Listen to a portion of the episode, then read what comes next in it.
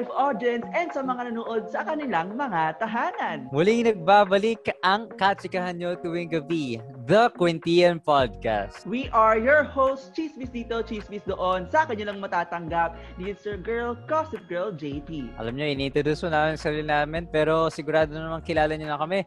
This is your boy, Justin, otherwise known as Pork Barbecue and TikTok. Kilala nyo bilang intellectual sa umaga at makalat sa gabi. Oo, uy, pero eh, wait, sige, since marami naman tayong pasabog for tonight, kung makikita nyo sa inyong mga screens, Diyos ko, nag-ano kami ni Justin, like, nag-prepare. So, wait, let me, ano, let me show a full, ano, full show of my of my clothes. So, ayun na nga. So, galing na to. Taylor. Own Taylor tong top. Tapos, Balenciaga itong nasa loob. Char. Ay, nako, Pero ayun nako. na. Mm-mm. Tapos, ayan, naka-pants pa ako. So, ano talaga, Mm-mm. like pinag ang taray talaga pinaghandaan namin itong event na ito. Ikaw ba, Justin? I'm wearing something simple, pero I'm sorry guys, but I couldn't stand up for you guys. I'm only wearing boxers and I only prepared my top, so pasensya na since this is a podcast. Importante naman prepared kami for our, Mhm. you know, publicity itong ah. taas. So, I'm wearing Ona- Onesimus and Uniqlo for my undershirt and a couple of ano accessories, some basic na na pearl Mm. necklace and uh, gold Mm. necklace. So ayun. Pero bago muna ayan, Justin. So, Mm. sino nga ba muna ang ating beneficiary? Ayun nga, ipapakilala namin sa inyo yung Love Yourself PH. Kasi, syempre, madami na kaming guest and mad- marami na rin kaming mga performers. So, naisip namin, kailangan for a cause to. So, ayun nga, Mm-mm. Ano nga ba yung Love Yourself PH? Ayan, sila ay isang community of volunteers that aims to reach out to others to propagate ideas, attitudes, Mm. and practice to encourage loving oneself and to dare to be oneself, to care for oneself, and to share oneself as a way to multiply joy.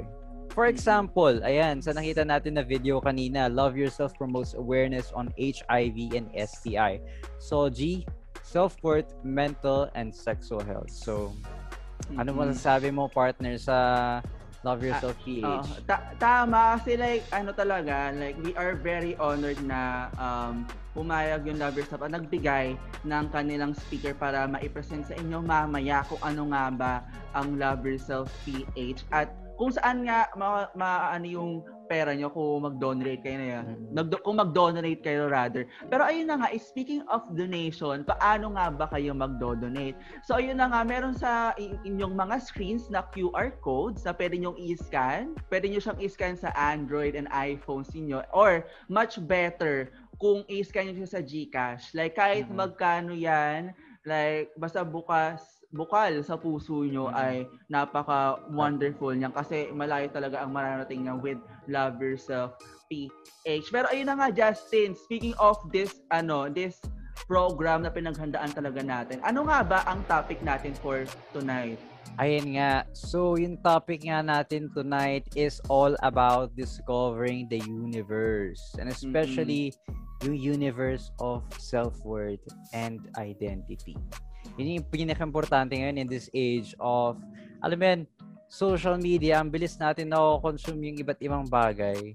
Parang nawawala na yung ano eh, yung, yung pag-identify natin sa sarili. Kasi dati, ang, ang bilis nating ano, ang, ang bilis natin nasasabi sa mga tao kung sino tayo kasi nakikita nila tayo physically pero now it, it takes time. And ito yung a few stuff na kailangan natin i-consider with regards to our self-worth and identity.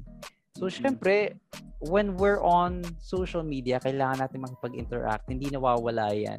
Yun na lang yung coping mechanism natin, valid coping mechanism natin to fill out the void sa mga um, socialization na na-miss out natin sa real world. So, ayun nga. Eh, habang nakikipag-interact tayo sa mga tao, syempre, nag-grow tayo kasi nagkakaroon tayo ng exchange of information at nakikipag-communicate tayo through speaking and listening. Nagsasalita ka to express yourself and nakikinig ka to listen to other people and know about their identity. So, doon na-develop yung worth nyo isa't isa. For some reason, uh, kung ano yung self-identity and self-worth ng kaibigan mo, nagiging factor siya sa kung paano mo ina-identify yung sarili mo. Since social media, punong-puno yan ng trendsetters, punong-puno yan ng napakaraming influencers. 'Di ba? Katulad ng partner kong si JP na to, kinilala siya sa TikTok bilang tanod ng TikTok. So, Bakit mo binabalik yung era na yun? Share mo naman yung experiences mo. Paano, paano ano bang nangyari doon? Paano, paano ka ba na-identify biglang ganun, JP? Ganto kasi yun. Like, sige, maging ano na tayo, like, uncensored. Ganto kasi, like, um, nag nagkamali ako ng call out sa Beyond Zero which is I admit naman na mali yun, 'di ba? So pero laging clear naman na in case you're wondering, nakausap ko na yung member ng Beyond Zero and all of that. Pero ayun, in relation sa ating um podcast episode for tonight, like um na-realize ko na we should really identify ourselves kasi kung hindi natin i-acknowledge yung sarili natin, paano natin i paano na tayo mag-improve, di ba? Topic sa podcast natin is identifying ourselves. Well, in my opinion talaga, we should really identify since um tayo to eh, sarili natin to eh. Mas masaya kung mas kilala natin yung sarili natin. Baka mamaya may mga ayaw pala tayo na, na ginagawa natin, di ba? So I mm. think for me, ayun talaga yung pinaka importante. How about you, Bestie? Mm, kasi tsaka sa akin din, ito talaga yung pinaka-importante part ng pag-identify mo ng sarili mo. Kapag na-identify mo ang sarili mo, mm. bumubuo ka ng milestones throughout your life and nagkakaroon ka ng motivation to improve yourself from your past self. So, so natatansan mo yun. Nagkakaroon ka ng changing, kumbaga. Doon pumapasok, mm-hmm. doon pumapasok yung multiple, um, multiple, ano ba to? Moments of your life na realize mo na you were a different person dati and I am better today. Mm-hmm. So, ayun nga, partner, gusto mo man tanungin kung paano ina-identify ng ating mga audiences. Ayo, oh, sige, since sila yung nagbibigay sa atin ng clout, 'di ba? So sige, mag-ano tayo, mag-ano tayo, mag-highlight ga tayo. MJ, pwedeng pumili ka ng isang tao sa ating live audience. Ay, si Mari Kim Adi. Hi, Mar. Hello. So, kamusta ka naman, Mare? So, mas maganda pa rin kaysa sa'yo. Wow! Okay, wag, wag mong alimutan na show namin to, Mare, ah. Baka gawin bigla sa amin yung spotlight. Uh, yun nga, yun nga, yun nga. Okay mm. naman ako, I've been fine. Mm-mm. Miss ko si ano, si MJ. Charot. ano? Oy, pero ayun, sige, Mare. Oy, by the way, sa mga ating exclusive sa live audience, mag-guest po sa amin si Kim Adi sa season 2. Na, ano na yes, po natin. Yes, ayan. Talking about season 2 nga, mamaya sabihin namin sa inyo kung uh, kailan kung ba kailan nga ba yan, kung ano yung mga mga yan. Pero eto lang nga, Kim Adi, like, since, of, of course, you're my bestie din. So, siyempre naman, napanood ba siguro yung um, past 12 ep- past 11 episodes this time. So sa sa tingin mo ano yung pinaka like tumatak sa na episode sa buong season na ito? In as far as I can remember ha. Kasi ano parang it's good to see both grow. So hmm. favorite I mean first episode kasi na Ay nawala nawala nawala ba siya? Habang habang nagkakaroon ng technical difficulties, uh, uh, sa ating... pa tayo ano, ng isa. Pili pa tayo, oo. oo. Alam ko na kung sino yung tatanungin ko. Ayan, kaibigan ko to, invite ko to eh. Alay sa Raimundo, kamusta ka naman? Oo. Balita ko, ano, kung gustuhan mo yung mga guest namin ngayon kasi mga sayo-sayo. Alam nyo guys, ito, Friend ko to, ano to eh, dancers to eh. So, kamusta ka naman? Hi, hindi uh, ako maka-open ng mic tonight. Sorry, madilim kasi. ah, it's okay, it's okay. okay. Ay, sige, sige. I feel naman napanood mo siguro yung mga past episodes namin. So, sa sa buong season 1, um, ano ang pinaka tumatak sa iyo na episode? Um, honestly, first episode since okay, Justin, I love you. You know that, Bessie. But uh, I've only watched episode one. Oh, okay, okay.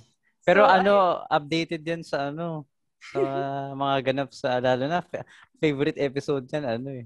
Ano? Ano? ano? ano? Hindi. secret na yun. ah, secret. Oh, secret daw. O, wala nyo na lang guys kung ano yung favorite ng episode. Oh. Ano? Clue start with starts with letter ano? L. Ah, ayan. Ah, sino ba yung starts with letter L daw? Pero, Pero yun. um, good luck sa, uh, good luck tonight and uh, congrats sa buong season and I hope na um, marami kayong makuha for this event since um, nakipag-partner kayo with other creators as well. So yun lang, good luck. And I'm sorry I can't open the camera kasi ah, okay lang. Ah, sige, okay lang. Don't Love you worry. guys. Ay, ano dyan. Thank you po. Thank At you. ayun na nga, once again, maraming maraming salamat dyan sa ating mga audience and sa ating mga subscribers mga TFC subscribers de charot sa ating mga subscribers sa Kwentiyan Podcast kasi you are one of the reasons kung bakit kami may clout and bakit kami nagpapatuloy pa. Because we really started this podcast as a way na para mag-share ng ideas and lessons. Oy, pero ayun na nga, since mukhang napapatagal na tayo, Justin, mm-hmm. introduce mo na ang ating first performer for tonight. Yan. So, ayun nga, kilalanin na natin yung first performer natin for tonight. And isa siyang Wave Group member. Kung hindi nyo pa kilala, guys, yung Wave yung Wave PH, search nyo sa TikTok, makikita nyo kagad yung uh, performances uh. sila. Ayan. Professional dancer siya. At yung handle niya on TikTok is at Dre underscore Amahan. Mm-hmm. Let us all welcome Andre Amahan. Boop, boop! Ooh, DJ Manta. She always ride with the top down, even when it's cold outside. Ooh, she got the keys to the boutique. She don't do nine to five. Hundred thousand viewers on her IG live. Huh, she do it. Make a toast to it. You ain't never heard of that. And then Birkin bag, stupid. You ain't never heard a brag or say that she going through it. I just wanna tap it, tap it, boop, boop it one time.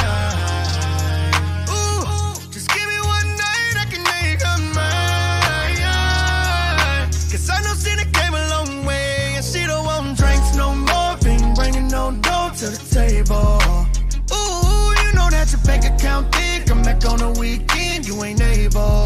Ooh, she gon' be like, I got it. Pull a thousand dollars out of side pocket. Ooh, that little bit of drink you tried to buy. Stop it. Bottles on me, the cork look like a skyrocket. Poppin'.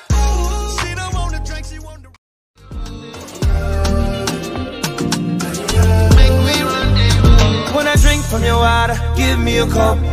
I ain't just wanna sip, I'm tryna steal your love. I'm guilty of it.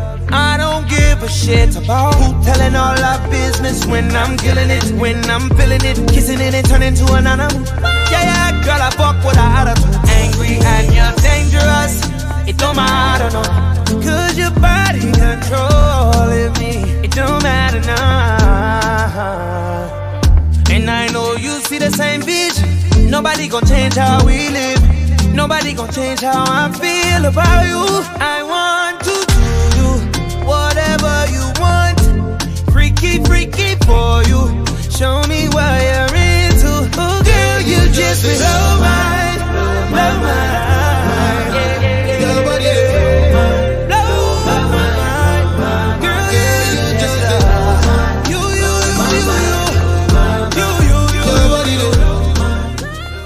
ayun na nga, once again, maraming maraming salamat kay Andre Amahan for um, sharing us his performance and a very wonderful choreo. Bago tayo magsimula sa ating guest interview, sa pinakabonggang guest interview, ano, wag niyo po yes, munang yes. kalimutan na mag-donate po sa ating mga GCash accounts sa makikita niyo sa inyong mga screens na we are very sure na maraming matutulungan yan.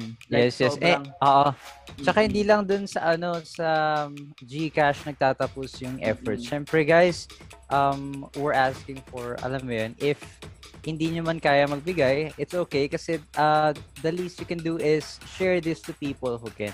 So alam mo yun, after this event, one week, magbibigay kami na parang one week that we could mm-hmm. still accept donations para at least makareach tayo na medyo malaki malaki malaki laking ano um amount for Ah, ah. our beneficiary. So, ayun lang guys. And introduce na nga natin. ano talaga one of the pinakahihintay na guest sa ating podcast ngayon. Kasi talaga, nung ano kasi, meron kaming kwentihan premium na group sa Facebook. Like, nagtanong kami kung sino yung, um, kung sino yung gusto nilang i-guess. Like, ang talagang, yung boto talaga, la- landslide, kay Mima Sasa talaga. So, we are very grateful na ma, ma- makasali si Miss Sasa sa ating podcast na yun. So, ayun na nga, wag na tayong magpatumpik-tumpik pa. Ang mima nyong lahat, ang mima nyong busog. Please welcome, Casa Girl! Hello! Oh my gosh, Hello, nakikita niyo ba hello, ako? Opo, Mima. Ayan. Ako. Ay, ayan. Hello. Opo, Mima.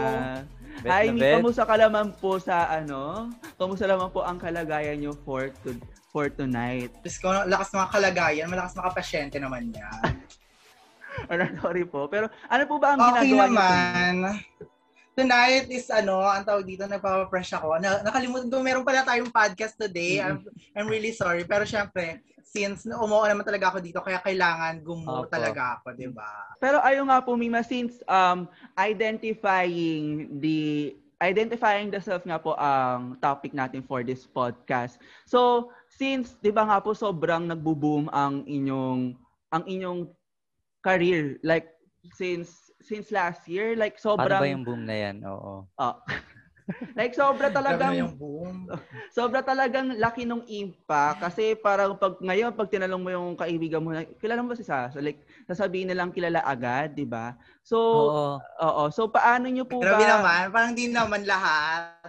Ay, tot- totoo, totoo yan, Mima. Kasi sa mga kaibigan ko, ngayon sa FEU, like, kilala ka na talaga. Like, sabi nila, ay, friend mo, friend mo pala si Sasa. Like, nagugulat sila na, ano, mutuals pala tayo, Mima. Pero eto, since um, pumunta tayo sa main question, since nga po so- sobrang laki na ng following, like ano, sa tingin nyo, ano yung effect nito nung sa identity nyo as a person? Grabe naman. Ang, ang bigat agad ng unang tanong na nakakaloka.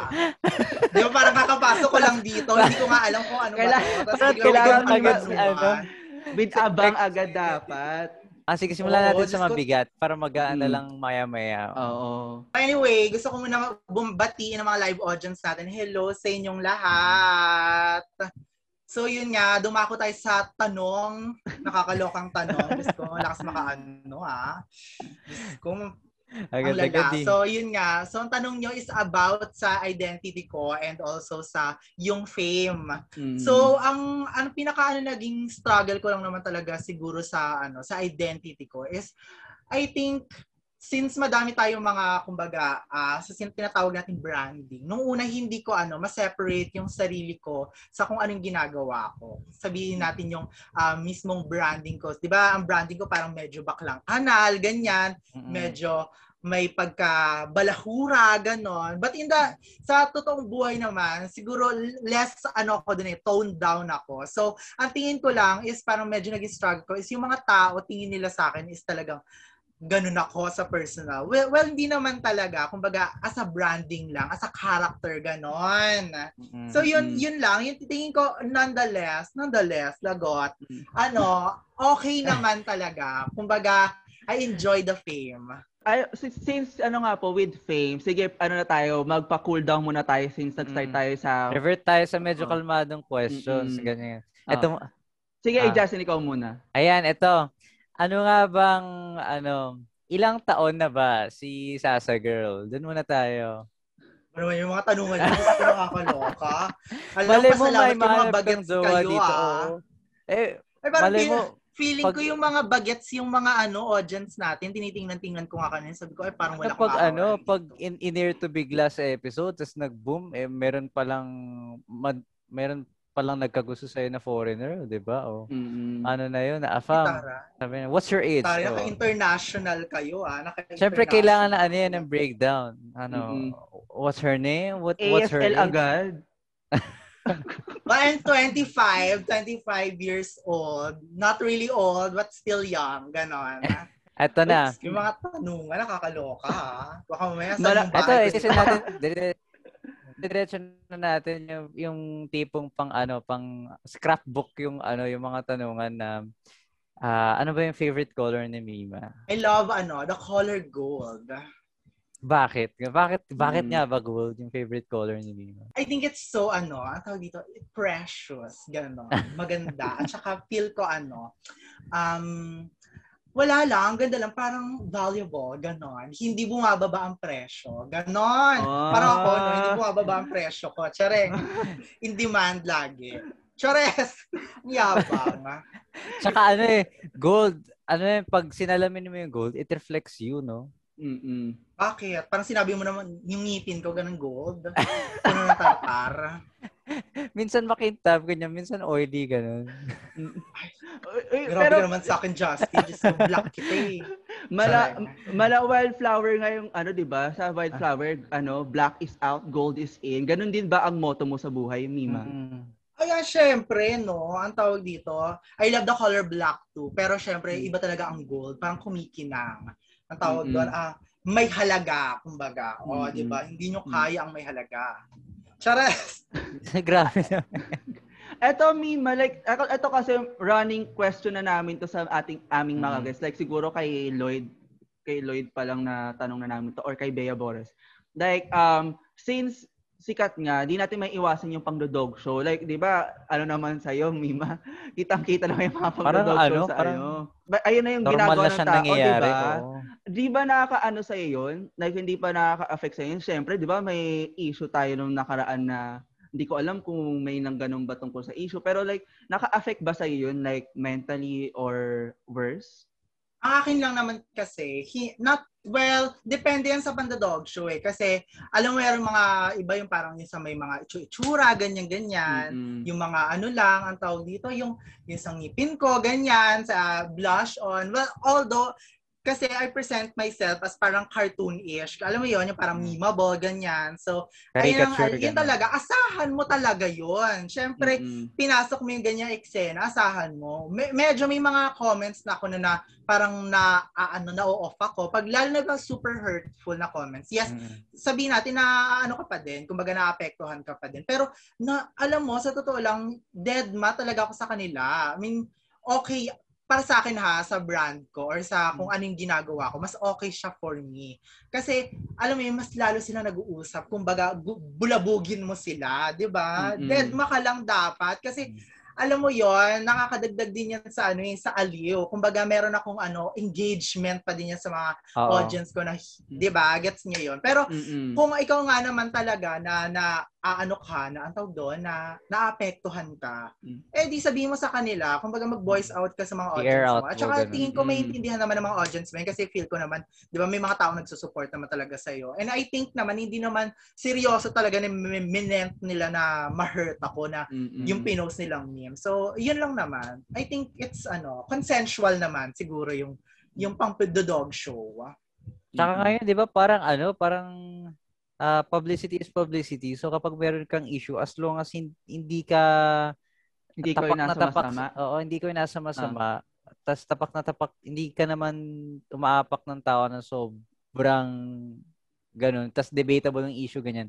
Gatasan mo lang, ganun. Parang Mm-mm. importante na magkaroon ng engagement sa social media kasi parang doon nga ah, pumapasok yung engagement na tulad ng sabi ni Mima.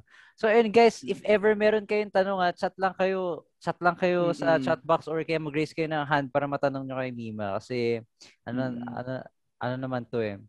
Um, sasagutin niya naman kung anong gusto niya tanongin sa kanya. Oo. Yes, magtanong lang kayo, Diyos ko, ang da- daming pwede natin pag-usapan tonight.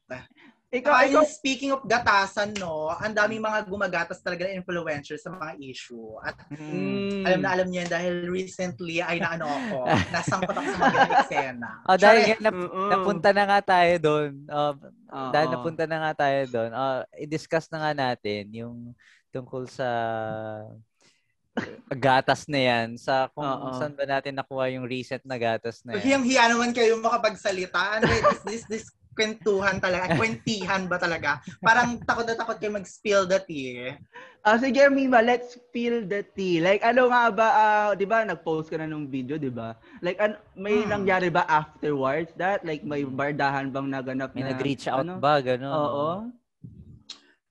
I mean, ano, wala naman, sa totoo lang. And I know na parang it's a stunt talaga na ganun yung Oh. eksena. Kasi, Mm. you know naman, kung talagang gusto mo kung ano eh, kung gusto mo kung, di ba, what he said, na pupuntahan kita, like ganun.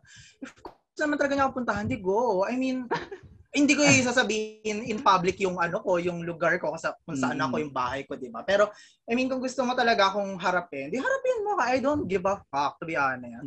Ay, And ano, palaban. Oo. Ganon, Mm. maldita, di ba? I mean, hindi nila ako tatawaging gangster kung nang walang ano, nang walang dahilan. Well, anyway, sa akin lang naman is, I did my part na kung ano nga ba yung sa tingin ko lang ay nangyayari. And I think sa ano sa kung ano lang yung nasa labas at nakikita pinapublic na information sinabi ko lang naman so Mm. kung meron mang nangyari talaga in the inside na may nangyari exploitation nga naman sinasabi ko, 'di ba? Kasi sa ina, inaano eh, kumbaga sa first layer, nakikita rin naman talaga natin isa blatant ano eh, isa blatant Mm. Kumbaga, I'm not saying na talagang exploitation, but may mali, 'di ba? Mm-mm. Na-explain ko yun sa video ko eh, Oo. kung ano yung mali. eh. Kung And- ano yung ginagawa nila, parang sobrang open niya sa interpretation kasi public nga, di ba? Oo. Exactly. Mm-mm. That's why sabi nila, di ba, may ano, may ang tawag dito, ito, spill, i-spill ko na. Meron Ah, isa sa sige. kanila Oo, nag spill mo na. message Oo, sa akin.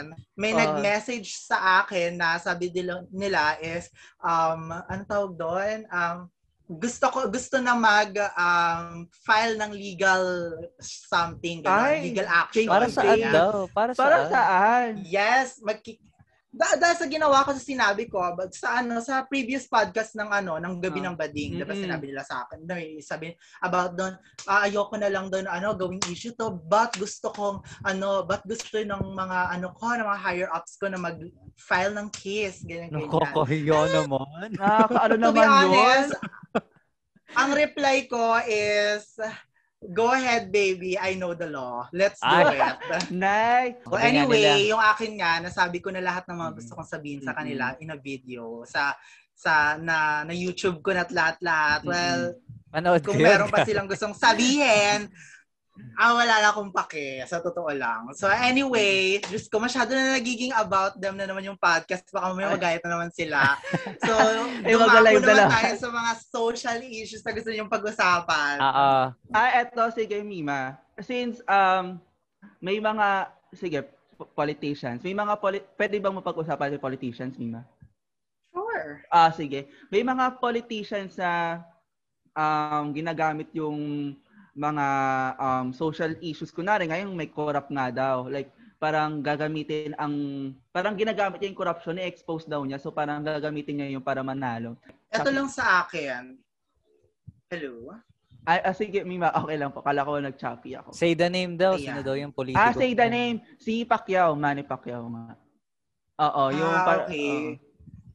I see na hindi ko pa na ano to, hindi ko pa hindi ko na siguro hindi ko pa nababalitaan. Pero Hmm. hindi na ano, eh, hindi na parang hindi na bago yung mga ganyang klaseng ano eh, Mm-mm. strategy. Alam mo Mm-mm. 'yon? Kasi eh, to be honest, kung totoo naman talaga na meron kang alam about diyan, bakit noon pa lang hindi mo na sinabi, 'di ba? Mm-mm. So if you are really concerned, 'di ba? So bakit hindi mo sinasabi noon Tsaka pa lang? senator siya. Oo. Oo. At saka, Exactly. Bakit mo ilalabas in public? Eh bakit, di ba nga, kung gusto mo talagang ma-resolve to, from Gawin now on pa lang, mo i-legal na. process mo na. I-hear na Oo. yan sa kung saan dapat i-hear, di ba? Like, Mm-mm. I mean, I get it, di ba, na sabihin natin na makaka-benefit din ang mga Pilipino dito kasi ex- i-expose kung sino yung talagang kurakot, di ba, Mm. ganyan, para malaman Mm. natin kung sino yung dapat at hindi dapat iboto. Pero, you know, it's sa palapit na election, magaganto ka mag stand ka. So it's ano, it's very Tsaka very speaking wrong.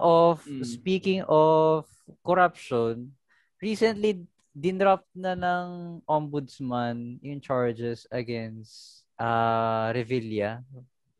Narinig niyo ba yun? We, Bong Revilla. Oo. Bong Revilla, yes. Bakit din? Nap- Ah, Dinrop dapat na yung yung mga draft ganito, charges. yung mga yung merong nagkaroon na ng issue at mga kaso, dapat hindi na nila pinapatakbo. Mm, dapat meron ng at least delikadesa na hindi tumakbo. Just kung hindi nga maka, meron ng ano, 'di ba, hit sa NBI, hindi nakakapag-apply. Yung pa kayang mga ano, 'di ba, politician Kaya na merong corruption na issue. Oh my God, nakakaloka. At saka, I don't know. Eto lang kasi, kaya siguro na nanalo yung mga may ganyang ano eh, issue ng corruption kasi um maraming mga botante sa probinsya na walang access sa information. That's why dito Tama sa, yan, tama sa Maynila, sobrang daming sabi natin against. Pero kapag punta ka ng ng probinsya, ang rason nila kung bakit nila iboboto si ganito kasi maraming pera, iboboto si Mhm. ganito kasi ma- may ano, may itsura, 'di ba? Hindi sila aware sa nangyayari. So, Mhm. I think Mhm. kailangan din talagang y- alam mo 'yon, bigyan na ng access kalampagin natin sila para bigyan ng proper education yung mga ano, tao sa probinsya. Mm-mm. Ganon. A- Eto, Mima, ano ang masasabi mo doon sa kay Briones na nanghingi pa ng public apology dahil daw eh yung parang most of the students daw ay hindi nakapasa sa parang requirements ng knowledge, level of knowledge, gano'n? God, like Okay, so ano, I'm sorry, sorry pero hindi ako masyadong maalam sa issue na to ha. Ah. Pero Mm. what do you mean is parang nang humingi siya ng apology kasi maraming hindi nakapasa? Ganon? May ano, ano yung Justin, yung World Bank Organization ba yun na parang nag, naglabas sa information na maraming estudyante ang parang hindi naka-abuot doon sa requirement na parang level of knowledge. Ayun. Yung ano, um, ah, okay. Mm-mm. parang, ah, ano ba to? Mm-mm. Statistics, so, na-trigger si Maring Briones. tapos pa, ba, pa, basta parang sad girl vibes, ganun. Oo. Alam mo, et, sa akin ha, kasi yung education kasi natin, pero ah, ah, for me, hindi siya ganun.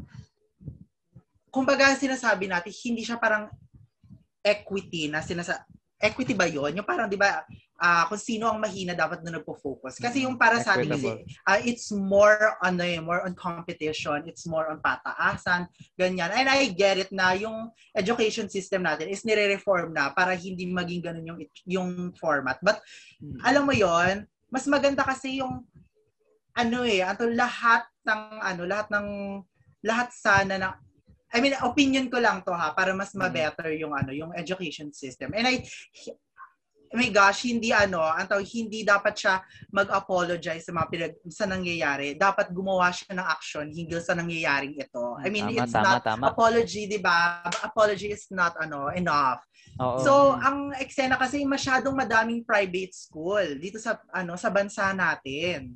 Gets niyo yun? Na parang kapag sa pub, ang public school sa atin is masyadong hindi natututukan, nagiging yung learning system nila is nagiging alam mo yon Mm-mm. hindi lang yung yung privatization kasi ng school masyadong ano eh, masyado nakakapekto yan hindi lang sa knowledge sa learning, kundi sa kapagkuha na din ng ano eh, ng trabaho eh. Mm. Tsaka masyadong nyo. sinasubsidize yung ano, masyadong sinasubsidize yung private yung private schools to the point na ang dali lang mag-flourish ng private schools kaysa sa public schools. And more than that, businesses yung private schools. Oo. Tsaka ano, Exactly, exactly. Kumbaga, kaya hindi ano, kaya hindi masyado nabibigyan tayo ng quality learning ah, system or opportunity kasi nga madami masyadong pra- pri- private school na dapat kung lahat yan ipa-public mo, 'di ba? Isipin mo na lang, 'di ba? Walang mas mataas, walang mas mababa, 'di ba? Tapos na ang Mm-mm. mangyayari is lahat ng kung sino ang mahina sa ganitong subject that bigyan mo ng ano para pantay-pantay lahat ng magiging ano, 'di ba? Oo. Opportunity ng lahat. Tapos kapag lahat ng private, lahat ng public, lahat ng school is pri- public, walang magka hindi hindi tayo matututo ng ano yun, ng ng class, kumbaga mawawala yung sense of class natin, 'di ba? Mm. So, kunyari may mayaman, nagiging magiging kaklase mo mahirap, 'di ba? Hindi hindi ni- hindi nagkakaroon ng class system, hindi magkakaroon ng ano eh, alam mo 'yon, ng hindi matatanim sa utak natin na may mas mataas sa atin. Kasi from the young budding minds, iisipin mo na ay wala nang ano, 'di ba? Walang mayaman, walang mahirap kasi lahat ng tao nagsasalpukan sa isang school lang, 'di ba? Mm, Pero Tama yan. I think may problema talaga ang ano natin, ang ang school systems talaga natin. Mm-mm. Mm. Nagiging pribilehiyo kasi ang pag-aaral kaysa sa pagiging right ng tao. Mm-mm. Na, sa, ang, ang mahal na din kasi ng tuition eh. Like ako, fif- ay ayoko magsabi ng ano ng school. Pero 50,000 ang per, ang term ko. Tapos Sinabi mo taga FEU ka, 'di ba? Sabi mo. Oo. Charot. 50, 50k Feel ang the tea, per ganon, charot. 50k Pero- ang term per term ko. Oo, so oo. tatlo 'yon. Ibig sabihin 150 Ang mahal per year. na, oh my God, dati, dati sa amin parang 40 lang eh. Galing rin Kasi- ako sa FEU. Kasi nga ano, Mahal- mahal businesses nga. kasi yung universities. Um kahit sa mga state universities and public schools nga, parang for some reason, pwedeng, pwedeng naman siyang, ang dami rin corruption na nangyari sa loob. Pero, may kita mo talaga sa, ano, sa private universities yung, ah, commodity talaga yung, ano eh, yung education. Mm. Napapansin niyo ba yun? So, Exactly, para, yeah. habang tumata habang lumalala yung inflation, tumataas yung price. So, parang, Mm. business ka talaga siya. So, hindi ko talaga Mm. din masasabi na, tama yung sinabi ni, ni JP na privilege siya ngayon instead of a right.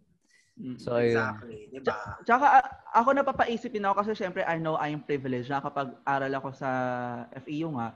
Pero ang naiisip ko, paano yung mga tao na walang pera pang paaral sa ko- kolehiyo? Like paano sila? So saan na sila pupulutin, 'di ba? So dapat talaga may, magkaroon tayo ng ng system kung saan na parang may, accessible talaga sa lahat yung education kasi if hindi magiging accessible ang education sa lahat, paano sila matututo? Paano pa sila makakapag-elect ng proper officials na ano? Mm. Oo, tama. Alam mo ano yun eh, ang tawag dito, necessity yan ng tao eh. Healthcare, education, yung mga ganyan is Mm. dapat ano naka-public, yung transportation, dapat lahat yan public kasi alam mo yun eh, dapat ano eh, mababa ang presyo niyan. Maba kasi necessity ng tao yan eh, 'di ba? So Mm-mm. hindi ginagawa ng paraan ng mga ng gobyerno kasi alam ng mga politician na kapag na-educate mo yung mga tao, mawawala sila sa pwesto. Oo. Tama yan, tama yan. Oh my God. Oo, tama yan, tama. May, may nakita akong ano eh, ah, article tungkol sa kung bakit opposite ng power ay knowledge. Kung why do stupid people rule the government instead of intelligent people? Kasi intelligent people, if you're truly intelligent and smart, hindi ka magiging hindi ka corruptible. You are not easily corruptible. Kasi ah, ano, more uh, directly proportional yung intelligence sa empathy. Nakita ko yan sa ano Noble Minds 2017 to 2019. So yung proposal na parang eto sa e- economics part to eh na why do stupid people hold more power in the government? Kasi power is anti-smart, it's anti-intelligent people. Kasi if you're ruling over um intelligent people, you're wala kang ma-hold na power. Wala kang ma-hoard na power. Hindi ka hindi mo kaya mag-hoard ng power kasi lahat questionin kung ano yung ginagawa. Question nila yung bureaucracy, questionin nila yung corruption and everything. Kaya when you're in the government, you're automatically a ruthless and a stupid person. Wala yun lang yung masasabi ko. Mm. Ayun Sige, sa, Justin. sa eto, eto ang daming naging issue rin to dati. Pero anong masasabi mo sa sex work, pati yung ah, naging Hmm. issue tungkol kay Lloyd and mga bumapatikos sa kanya. Hindi ko nakita yung statement nila ha, pero hindi ko narinig. Pero ang akin lang, sex work is, dapat talaga naman is accepted siya.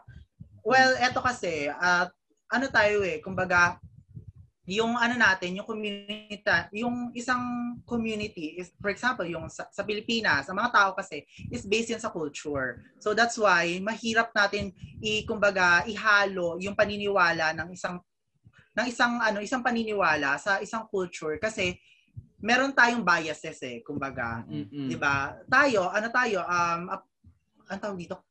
Catholic country tayo, Christian Mm-mm. country tayo. That's why meron tayong embedded values na na hindi tayo naniniwala na dapat ang sex work ay legal kasi ito ay immoral. Ito ay may halong ano, kademonyohan or what whatsoever. Mm. Pero ang hindi natin ang syempre, yun nga, so we have to unlearn those things kasi tayo dapat magiging tayo yung ano 'di ba, yung parang sabihin natin na the new generation, 'di ba? Kadalasan kasi ang mga hindi ano tumatanggap diyan is yung mga boomers, ganyan, yung matatanda kasi they have their ways, they they learn their ways ganyan. Pero tayo, since we have access to information, kumbaga na, na panood natin yung mga information sa ibang bansa, ganyan, yung mga sa Google, nakapag basa tayo ng article, mas mabukas yung ano natin, mind natin. Kaya na-unlearn natin yung mga ganong bagay. That's why, to me, yes, I agree naman talaga na ang sex work ay dapat is ano, accepted. Though hindi to legal dito sa Pilipinas. Oo Ah. nga naman. Recently ko lang nalaman yan ng GNB kasi nag na ano na, na naungkat namin yung sex work na yun eh. Medyo ano lang, inedit out lang ni AC, ganyan. Mm. Inedit out lang. That's why hindi namin masyado na pag-usapan. Pero medyo sa I think I regret din na pina-edit out ko. Pero yun nga, pag-usapan nga natin ngayon kasi ang batas naman is flexible. Mm-mm. Kumbaga, ang ang noon, yung ano natin, yung paniniwala natin is iba sa paniniwala natin ngayon at ang pangangailangan natin noon is iba rin sa pangangailangan natin Tama, ngayon. tama, tama. So that's Tama. why that's why ang batas ay hindi ano, hindi stable. Kumbaga may mga batas na tinanggal na, may mga batas na binago na, 'di ba? Kumbaga May ang butas nga din yung batas. Exactly. Mga butas. Kumbaga, so hindi mo pwedeng sabihin na ay hindi illegal 'yan, ganyan ganyan. Hindi ano. Eh dati wala rin namang ano ah, batas for ang tawag yung cyberbullying. Ba't ngayon meron na, Mm. 'di ba? Mm. So, yun nga, kumbaga kung irarasan mo yung ganun, isipin mo yung bigger ano, bigger picture na well, pwede naman baguhin ang batas, 'di ba? That's why it's Mm. ano, flexible, 'di ba? So, ano, hindi ka naman ginagalaw ng tao, 'di ba? At saka consensual naman ang sex work. Lalong-lalo na kung, kung consensual ah, kasi may mga exploited na sex work. Yun talaga yung illegal. Kumbaga, kumbaga, Mm-mm. inaano ka, ang tawag doon, um, binibenta yung Ano, laman sex ng nanay mo, ganon. Mm-mm. Yes, may trafficking na nangyayari. Yun talaga, Mm. may exploitation. Yun talaga yung mali. Pero yung kung yung consensual naman at decision mo naman, why why would you ano, 'di ba? Bakit bakit ka ba't mo pakikialaman yung buhay niya? Eh doon siya kumikita. Kumbaga, yan. 'di ba? I have my assets. Bakit hindi ko gagawin? Ayun nga. Totoo nga. So, napunta na nga tayo sa ano, Oo. sa mga assets-assets ni Mima. So, pili ko ngayon na yung magandang Oo. point para pag-usapan. Yung medyo creative, medyo boom-boom based na part ni Mima. Ano ba yung thought processing ni Mima sa Mm-mm. pag ano? Sa... Nagulat naman ako sa asset. Parang kala ko ipamatukhang niyo ko. Hindi naman. Pero gusto lang namin malaman kung parang paano yung thought process ni Mima sa paggawa ng mga videos niya. Parang ano ba yung tumatakbo sa utak ng isang Sasa girl? Oo. Ako most of the time, ka ba, gumagawa Mima? ng Like, may notebook? Um, hindi naman. Hindi ako naglilista. Ang ginagawa ko, pag may naisip ako, ginagawa ko na agad. Tapos, it's either pag nagustuhan ko na, ipopost ko na. Pero most of my content is based on experience or na-experience ko, di ba? So, that's why merong mga Jejemon contents kasi talaga na-experience ko siya. Kumbaga noon, ganyan ako. Noon, meron talaga akong kasuntukan. Noon, meron akong ina-adapt na mga bata na ano, baby bading, ganyan. Kasi naging baby bading Mm. din ako noon. At ano, baby bading Mm. ako ah, first day ng school ko sa high school, binuli ako. So, that's why kaila, that's why naging mima-mima ako kasi ayoko nangyayari sa mga baby Ay, bading sa, ano, sa first year. Ganon. Sana all. Sana all talaga. Parang, so parang personal experiences, conceived experiences yung nangyari, ah. inspiration. Yes. Grabe, Hoy, di ba sa, ano ka, kisay ka dati? Just Ay, oo. O, di, parang wala na masyado nang bubuli doon, di ba? Oo, wala, wala, wala, walang... Parang feel ko mga nanonood sa ating mga taga-private school. Nako. Ay, may mga teacher din ata. Oo, may Ayun, si Kim, nakita, si Kim Adi nandito, si Tika nandito. Diyos ko, parang Mm-mm. feeling ko, ano to, mga mga Holy Spirit school ng mga bata. Holy Spirit. Ay, Mima, meron din ditong prof. Like, gusto, may gusto siyang tanongin sa iyo. Taga prof, meron, baka, baka prof mo din siya, Mima, sa FEU. May gusto daw siyang ah, sino tanongin. yan? Sir Epi, andito ka pa ba? Hi, Sir hello, good evening. Ayan, Sir Epi. Hello. Hello. Hindi ako napadpad sa main, so hindi ko na-handle si Ah, Sasa. Pero yan, Yes. hi. Good evening sa inyo Hello lahat. po. Hello. Wala lang Good po. Okay na yan. Okay na yan. Ano, um, hindi na yata appropriate kasi ang topic nyo na yata is a different or... Okay lang po, okay lang po. Ay, go lang. Let's, ano, Hindi kasi, Rewind. let's jump to another. kanina kasi ang naririnig ko, ah pinag-usapan nyo, ah it's about yung ah, nangyayari sa government. So, pagboto and education and all. Ngayon, one of the things na lagi namin napag-uusapan is ah yung ano ba yung dapat gawin? Kasi yan ang bira sa atin ng DDS eh. Sabihin natin, yan, puro kayo reklamo, puro kayo dada, pero wala naman kayong ginagawa. mm. So, one of the things na lagi namin pinapropose is, kumbaga, ano lang, to stimulate the mind. Agree ba kayo, especially with your, uh, ano, si Sasa, gusto ko marinig yung opinion niya. Um, naniniwala ba kayo na dapat merong age limit or at least um, education limit or education requirement kapag boboto ka? So let's say, uh, agree ba kayo na dapat ano ka, um, at least college graduate ka before you you become eligible to vote or at a certain point, uh, let's say for example, 60 years old ka na, bawal ka nang bumoto kasi kasi 'di ba may mga ganong idea tayo na iisipin natin, oy, uh, kumbaga tapos na yung panahon mo, yung Mm-mm, uh, yes, opinion valid. mo out- Opo. outdated na. So dapat wala ka nang hold dun sa vote. So do you agree with that? Okay, sino mauna? Ako na ba? Ah, ikaw na Ah, Sasa. ah, sige, sige po, Mima. Okay, so ang pananaw ko kasi dyan, kasi nga, tulad ng sinabi nga ni JP kanina, na ang pag-aaral kasi is pribilehiyo. So, hindi natin pwedeng tanggalin ang isang right sa isang tao dahil hindi siya nakapag-aral kasi hindi naman niya kasalanan yon. So, I think ang dapat na, kung sabihin natin ang requirement is a, uh, education, bakit yung pagboto yung i-waive or bakit yung pagboto yung tatanggalin? Eh di improve ang ano education system. Kasi yun yung kailangan. Hindi tatanggalan mo ng ng karapatan ng isang tao para bumoto dahil hindi siya nakapag-aral because that's so classist.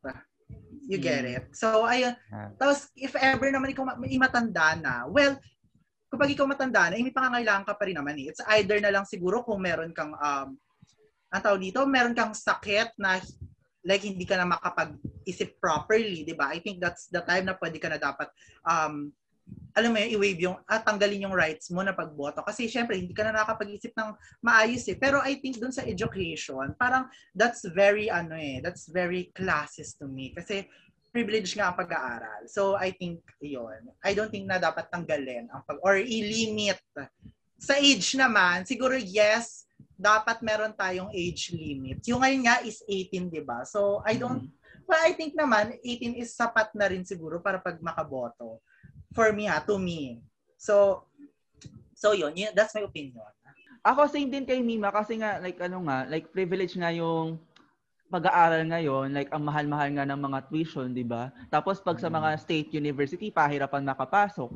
So I think talaga dapat may ayusin din tayo sa sa CHED and sa DepEd, sa Mhm. proper system nila. Like sa K-12 nga nakakagulo tayo eh. So, 'di ba? Like dapat talaga ayusin pa natin yung proseso at dapat mag-improve ng improve. Kasi pabago-bago tayo, the only constant thing in this world is change. So kailangan din talaga magbago yung mga nangyayari sa ating paligid. Ikaw ba, Justin? Mm-mm. Ano, para sa akin, ah, medyo same yung sentiments ko with education ah, sa pagboto. Pero doon ako nahook sa ano sa question about senior citizens kung dapat pa ba silang bumoto kasi ah, may may natandaan akong isang story about si ah, fiction siya na story about a society na sobrang successful kasi ini-exclude na nila yung senior citizen nila at yung senior citizen nila nire-recycle nila as food for the younger ones.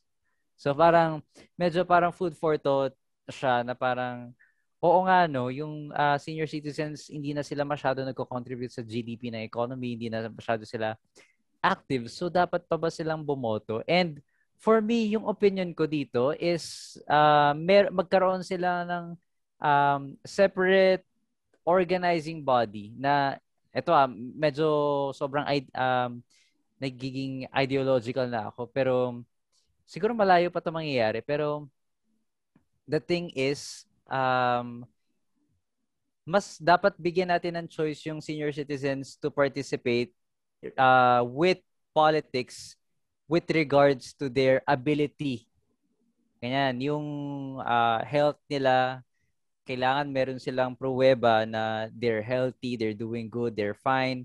Uh, instead na parang pabutuhin na natin sila and wala tayong concrete na reasoning na they're still doing well. Ganon na uh, ang, ang sakit nito pakinggan pero parang pabigat kasi for some reason uh, senior citizens talaga Oh my are God. a liability sa isang bansa. Sa totoo lang. Oo. Mm. Um, evident to sa Japan. Uh, senior citizens are indeed a liability in the country. So, ayun. Ayun lang yung masasabi ko dun. Mm. Ang, ang ganda kasi nung nung thought process niya. I mean, syempre, barring other opinions, di ba? Yes, yes. Ang, ang, ang laging nating naririnig is, one of the things na laging binibira sa atin nung kabila, nung oposisyon, bawal yatang magbanggit ng holy words. Hindi kasi ako, ano ako eh, bastos ako sa klase. I don't think na, ano, kung pwede yun dito sa podcast. Explicit Pero, ba? na-offend. Oh, pero, Oh, Na-offend. Wala si ano, Justin. Na-offend. ay, pero sir, pwede yan, pwede yan, ano, wala lamang kaming ano dito eh. Oh, hindi, kasi, kasi one of the things that brought me here along with uh, ah, kasi ako hindi ako nagti-TikTok. Yan si I mean sorry ah, baka inaidya ko na yung yung broadcast niya. Hindi, pero the, Okay lang po.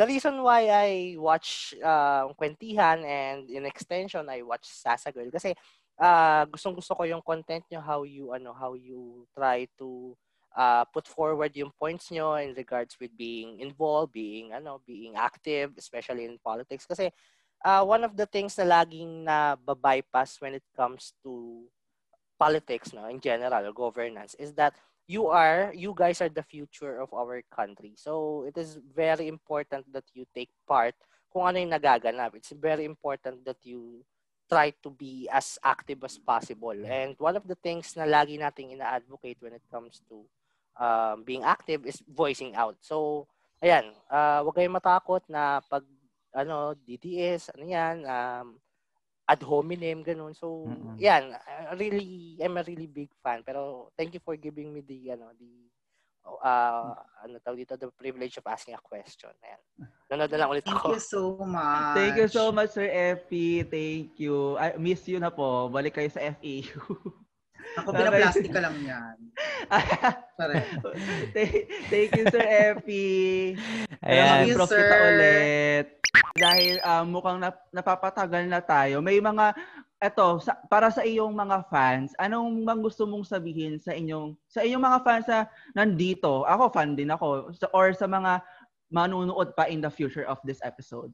Ito, ano lang, oh my gosh. So, hindi talaga ako magaling makapag-usap sa mga fans ko. Kasi parang, alam mo yon parang dead mouse sa kanila eh. Charot! Maldita! Hindi, ano, Mm. thank you so much sa pag, ano, sa pag-support. Alam mo talaga na-appreciate ko yan. It's just that pandemic lang talaga, hindi ko kayo makita ng maayos, Mm. hindi ako makapag, alam niyo yun, hindi ako makapag-get together sa inyo. Mm. That's why. Hindi ako maka, ano, makapag-plastikan sa inyo. So, pagpasensyahan nyo na. So, pero anyway, yun nga. So, sobrang na-appreciate ko from the day one na may mga sumuport sa akin. Hanggang sa ngayon, nakikita ko talaga yung effort nila sa pag-support at sa pag, alam mo yun, pag-like, pag-share ng mga content. And, alam mo yun, ang akin kasi, parang,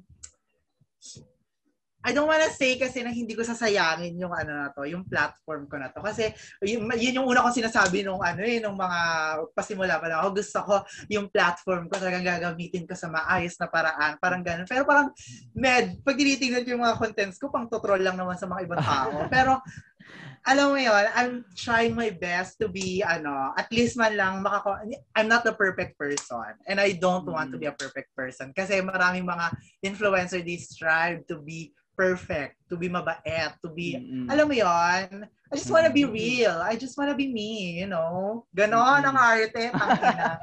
so, yon Basta ang akin lang, gusto gusto ko lang ano, gusto kong um I just wanna ano, I just wanna be happy na to ano na, na, na yung mga audience ko is malawak yung pananaw at ma, ma in fairness matatalino sila and meron silang ano eh parang malawak yung pananaw nyo eh. So that's why talagang alam mo yon medyo ano ko, ma, ma-effort din ako sa pag-voice out ko. So thank you so much sa inyong lahat.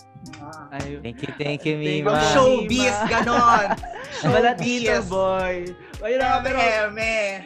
Pero Mima, once again, maraming maraming salamat talaga kasi like, tila mo na par- nag-second dose ka pa for, for today and Mm-hmm. mm binigyan nyo kami ng time para ma- mag-guest talaga dito. Mara- maraming maraming salamat from the bottom of our heart. Sa, sa KTH team, maraming Yes. maraming salamat talaga. Oy, totoo yun, Mima, ha? Di, ko ta- di, ka, di talaga Oo, namin na-expect tsaka- na mag-guest ka dito. Tsaka since ito for a cause kasi itong event, so parang um, si Mima yung nagbubuhat sa atin kasi parang for sure mer uh, mapupunta tayo sa FYP, sa platform niya and then mas marami pang ma-reach yung cost natin. Oo. Ako pero si ayun... Tapos mamaya maging hanap gulo podcast na naman to. Ayoko na. Ah. publicity is publicity. Oh, so, uh, malay mo. Ay, may ay, event. Nako, uh, may, may, may mag-live na naman. Ito. Charot lang. Pero pero ayun nga Mima, once again, maraming maraming salamat po talaga. Sana sa season 2 po namin ay ma-invite ka po ulit namin talaga. Sa, sana po. Ay ay tsaka Mima baka pwede baka pwede pong invite sila na mag-donate pa sa um, sa ating um, programa. So yun nga, maraming maraming salamat sa pag sa akin dito at muli gusto ko kayong ano, i-encourage na mag-donate. Mag-donate kayo para sa um, Love Yourself PH na sobra talagang tumutulong sa ating community para mas magbigay sila ng knowledge about HIV uh, sa mga iba't ibang mga sexual um, sexual things and mm. usapang sex, 'di ba? Na hindi pinag-uusapan ng maraming organisasyon at ng mga departamento dito sa Pilipinas. Sila ang nagbibigay ng information sa atin para mas malaman natin holistically kung ano ang ating, you know, our body to to know and to love our body. So ayun, uh, hindi lang sila nakikipag um, nag, nagbibigay diskusyon para sa sex, kundi para sa mga love life sa inyong un, uh, sexuality ganyan. So talagang napaka-bongga talaga ng Love Yourself. So you can donate your donations here. Nandiyan naka-flash sa screen yung mga QR codes sa kung pwede kayong magbigay. Ayun lang. Maraming maraming salamat. Ganon. Ayun. Thank you po talaga, Mima. Nag-enjoy po kami. Sana sa ating mga viewers sa, sa kung kailan man ito ma-release at sa, mga, sa mga live audience, sana may natutunan kayo. And once again, that is Sasa Girl. Maraming maraming salamat po talaga, Mima, sa pag-accept sa aming invitation. Sana po sa season 2, please. Ako. Kung pwede po ulit sa season 2 na. Sure, go laban lang yan. Just kumalakas kayo sa akin. Lalo-lalo na friendship to nung ano, nung best friend ko. Kanina ka nagkita lang kami ni Normin. Ay, oo, si Norman. yes. At ayan na nga si Miss Sasa at maraming maraming salamat po talaga sa pagigyan sa aming um, programa na ito. At meron na po tayong susunod na performer. Pero bago muna yan, don't forget to donate sa ating mga QR codes na nakikita nyo sa inyong mga screen. At sa mga tao sa bahay na, na nanonood sa ating mga sa mga sa YouTube o sa podcast man yan sa Spotify. Mag-donate lang kayo, pumunta kayo sa kwentihan kung hindi niyo nakita yung QR code. Nakikita magkano yan, pwedeng pwede yes, na yan. oo. And then after nitong event na to, uh, meron pa tayong span ng one week para i-share, para mak-reach mm-hmm. ng audience, para makapag-donate. So, ayun mm-hmm. na, introduce na natin yung second guest performer natin. Mm-hmm. Na hulaan niyo kung sino may jowa. Parang ano talaga. Pero ayun, um, ang guest performer po natin ngayon ay si yan. Uh, Wave PH member din siya. And all-around performer to. Dancer na nga, singer pa. Di ko rin, di ko kaya yun. I try to be, pero di ko talaga kaya. So, ayan na nga. Ang uh, follow nyo siya on at JD Marys on Instagram kung hindi nyo pa siya kilala. So ayun, let us all welcome ang bebe ni JP na si JD Merilia.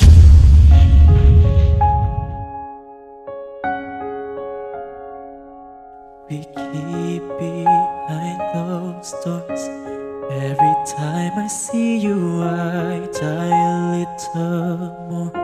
Stolen moments that we steal as the curtain falls. It'll never be enough. As you drive me to my house. I can't stop these silent tears from rolling down. You and I both have to hide on the outside where I can't be yours and you can't be mine.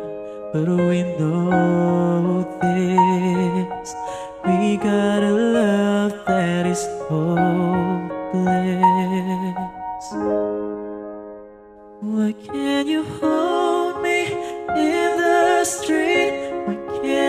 you on the dance floor?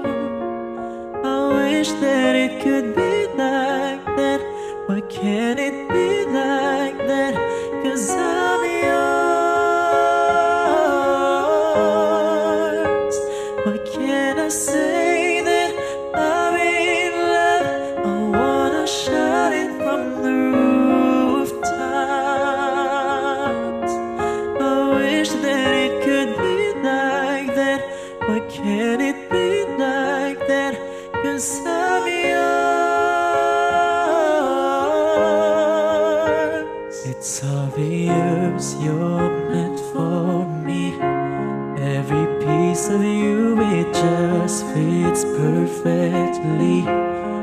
Every second, every thought, I'm in so deep.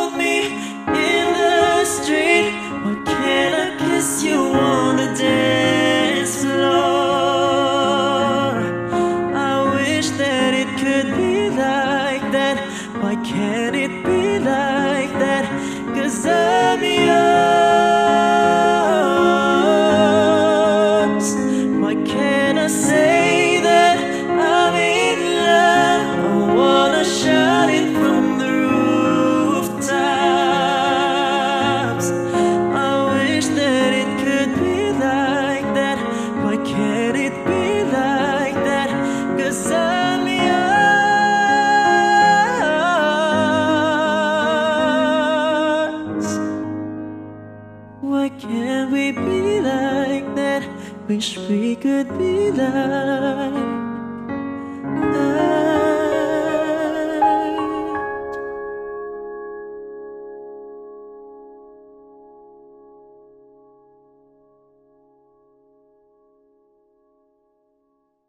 Ayun na nga, guys. Na-enjoy nyo ba yung napakagandang number na yun? Ayan, guys. Nandito, alam nyo ba nakasama natin right now yung performer? Ano masasabi mo sa performance mo, Jade? Ako talaga. Ayun. Kamusta? um, Oo. okay naman. Ah, wala. Ewan ko. As, paano mo siya ginawa? Parang ano yung thought process mo? Bakit nga ba bakit nga ba Secret Love Song yung napili mo? Nakantang kanta Um, yun. actually kasi yung video ko na Secret Love Song is pinost ko siya ah, once na pumasok yung June talaga. Which is, uh, yung thought ko kasi is I wanted to post something for Pride Month to celebrate Mm. Pride. So, um, ayun, parang ginawa ko lang siya impulsively. Then, wala lang, para lang may ma-post ako for Pride. Tapos, Nice one, yun. baby. Sana all. Ayun, um, since ano nga, uh, since ang beneficiary natin is uh, love yourself and um, alam natin lahat na ang advocacy ng love yourself is towards the LGBTQ plus community. So, naisip ko na, why not, um, kumbaga, perfect opportunity para uh, i-timing yung Secret Love Song na i- i-submit for performance. Ganun. Mm. Ay, ay, pero sige nga, Fruit lang, baby ba tatawag ko sa'yo o ano. Pero ayun nga, since ano, guest natin si Mr. JD Merhilia, pwede mong i-promote ang iyong social media para sa ating mga viewers at mga live audience. Ayun, um, follow follow niyo ako social media accounts, uh, Twitter, IG at JD Merge, JD M E R J S. And sa TikTok na din. And um, abangan niyo yung uh, future plans ng Wave PH. Follow niyo din kami sa TikTok at waveph.official. Um, ayun, so yung Wave is group ko right now. And ka-group ko si Andre, yung previous performer. So, ayun lang. Mm-mm. Once again, that is JD Merhilia. Thank you, baby. Uh, Thank you, guys. Grabe naman yung tawagan. ay, eh, pero ayun, nga, pero, uh, once again, that is JD Merhilia with his rendition of Strictest Love song of Little Mix. Pero ayun na nga, Justin, don't forget to donate sa aming mga so, ano social um, QR codes na makikita nyo sa inyong mga screens kahit magkano yan ay Diyos ko, pwedeng pwede. May nag-donate na nga sa akin yung 11 pesos eh. Maraming maraming salamat. ngayon lang, ngayon lang, ngayon lang, Ah, nag-notice sa akin. Thank you so much. Oo. Mm, kahit Pero ayun magkano nga. yan. Oo. Since kanina nga, napag-usapan natin na meron kaming season 2 at ang daming mga pasabog na ano na aming iahanda. Kailan nga ba mangyayari yung season 2? Ayan, bigyan na namin kayo na what date na kung kailan nyo expect. So, after nitong season na to, papahinga muna kami for 2 weeks. Mm-mm. Ayan. After ng 2 weeks na mag-film na kami syempre. Tapos sa August 7, 2021, release date na po ng episode 1 ng Ah, season 2 oo. namin. Ma- Ayun marami na kami pinaplano dyan. Like, uh, may pinalo si Justin na malalove shot daw ang aming team. Oo. So, abangan nyo na lang kung ano yung mga gagawin EXO namin. Po. Boy group po kami. Opo. Ah. Kahit nandito boy po group. kami boys lahat. mga, ba- ano po, grupo ng mga bading. Pero, Ah. ah, totoo lang. di ba? Pero ayun, abangan nyo sa August 7 ang pagbabalik ng The Kwentian Podcast after this episode dahil nakaplanado na po ang aming guest. Yes, isa, yes. isa lang po si Kim Adi sa aming mga guest. Pero Apo. abangan nyo lang kung kay, anong episode siya ilalabas. Pero ayun na nga, Justin, let's go on to our next guest of the night. Yes, yes. Dahil nga na-announce na natin kung kailan mapapalabas ang season 2. Ito na, pag-usapan na natin ang tungkol sa confidence and empowerment. At hulaan nyo kung sino yung guest namin, guest guest interview we namin for tonight. Ayun nga, tungkol nga sa ano to, sa social media and creativity and etc. Tapos, dami natin na-discuss with Bima. Siyempre, hindi din magpapol yung isang content kinagigiliw mo natin sa TikTok. And Mhm. nga, isang pasabog to. Pasabog na nakakatawa. Parinig nga kung kung sino to. Ayan. Narinig niyo ba yun? Ah, sino gusto mang hula kung sino yun? Oo, kung sino daw magsasabi may prize kay Justin pag ano, pagtapos nito. Walaan nyo kung anong prize yun. Ayan, may, sa una. May prize. eh, may, may ano ba yan. Justin? Ah, so, gra- ang nakatama, nakatama, ang nakatama ay Ay, bakit Judy may Guzman. Jaisler? Oh. Ah, Judy Guzman, abangan mo na lang. Mamaya-maya na yung ano, prize mo. Ah, So, ayun oo. na nga, ipapakilala na natin si Miss June Salarzon, otherwise known as Barbilat or Ramburat on TikTok. Ramburat era na siya ngayon. So, Oo. ayun na nga. Ayun na, Once ayun na. again, this is Junjun Salerson.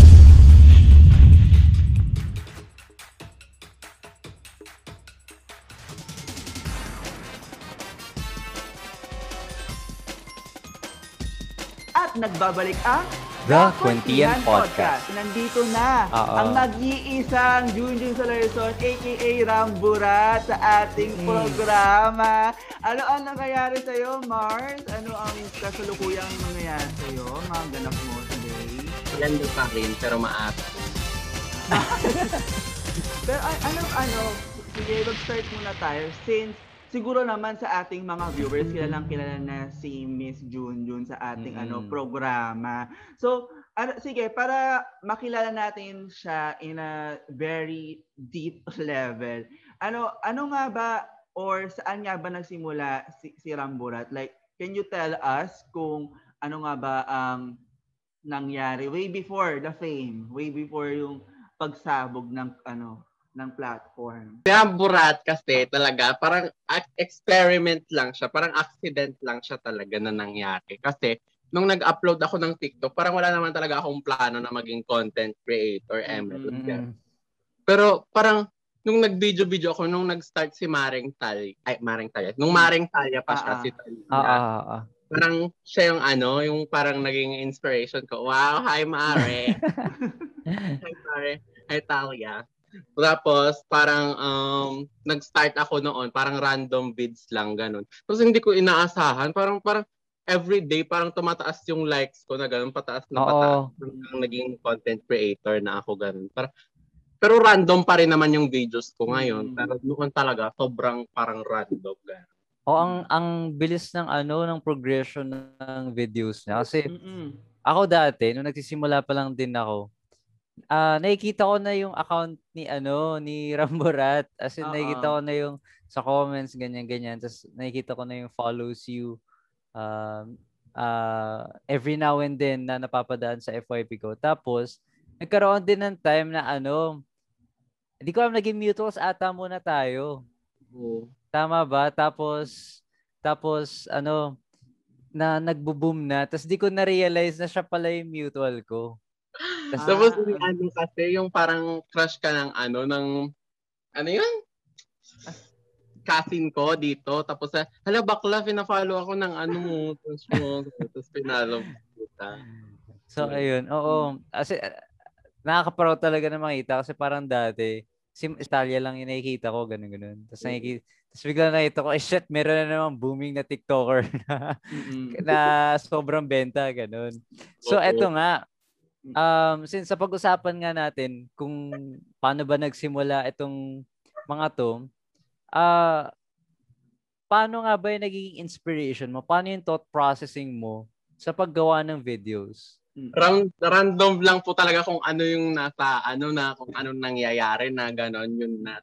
Pero kung ano, may inspiration naman ako sa mga ano, yung mga ibang video na dumadaan sa For You page ko, mga kumukuha ako dun ng inspiration, gano'n.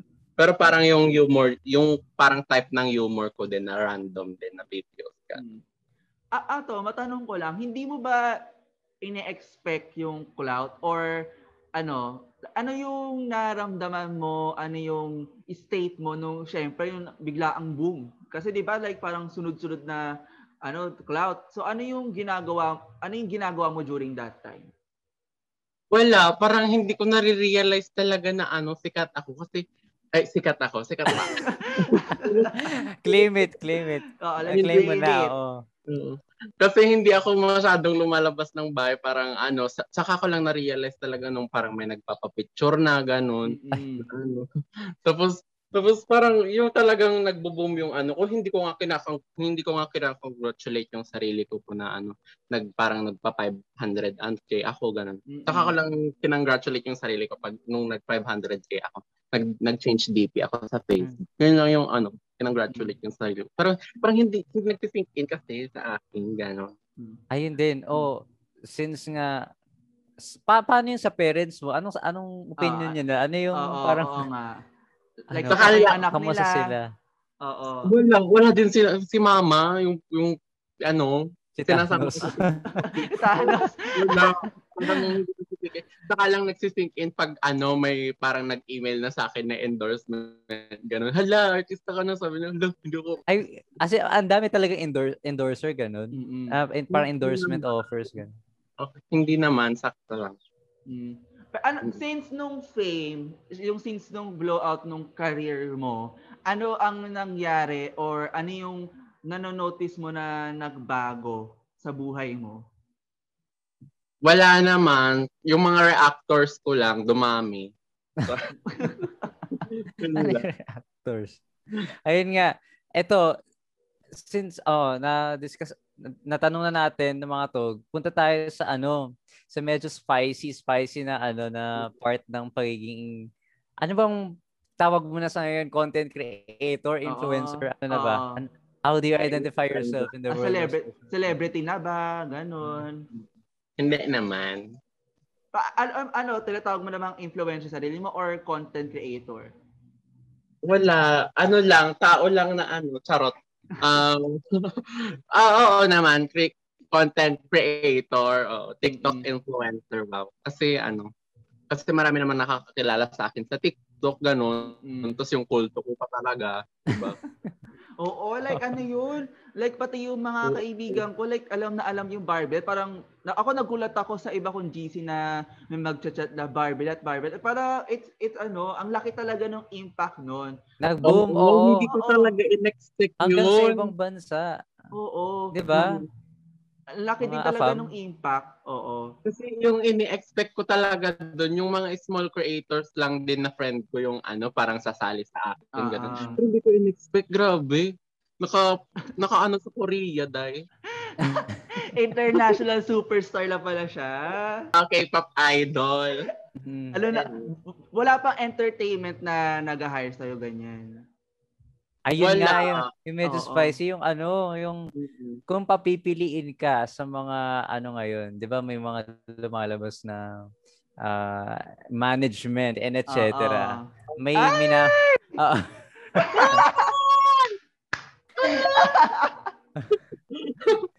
Meron ka na bang ano minamata? Meron ka na bang parang napupusuan na ay gusto ko mapabilang sa grupo ng mga content creators na to. Meron Ah. meron na bang mga ganun na insight?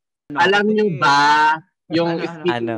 speaking of the toxic nga, ano, yung Ah. kita, uh, manager, Mm. parang nag-live ako noon, tapos in-invite, in-invite ako ng manager na yon. Oo. you know sino, who. si, sino doon? Ah, okay, okay. okay. Sige, Ah, sige. oo. Tapos ano, tapos parang ano yon Parang dinodog show niya ako dahil laki-laki daw ng ano ko, ng ano tapos may nagko-comment doon. Hala, Mare, mag ano ka na, mag-live ka na diyan, Kemero. Tapos eh, ano, nag-live ako. Ba't naman? Ba't Parang naman gano'n? Close ang kayo? unprofessional nila. Pero sinabihan pa ako ng ano dai ng ano small content creator daw kasi ah, ano kasi ako doon 400k plus ano Ah. ano ako. Pero nalagpasan ko na siya ngayon. Grabe, kwentihan talaga. Ano. Kwentihan, may mga ganun pala. Mm-mm. Grabe, sinabihan ka ng ganun. Small? Inunfollow, inunfollow ko na siya. Hindi naman small yun ah. Oo.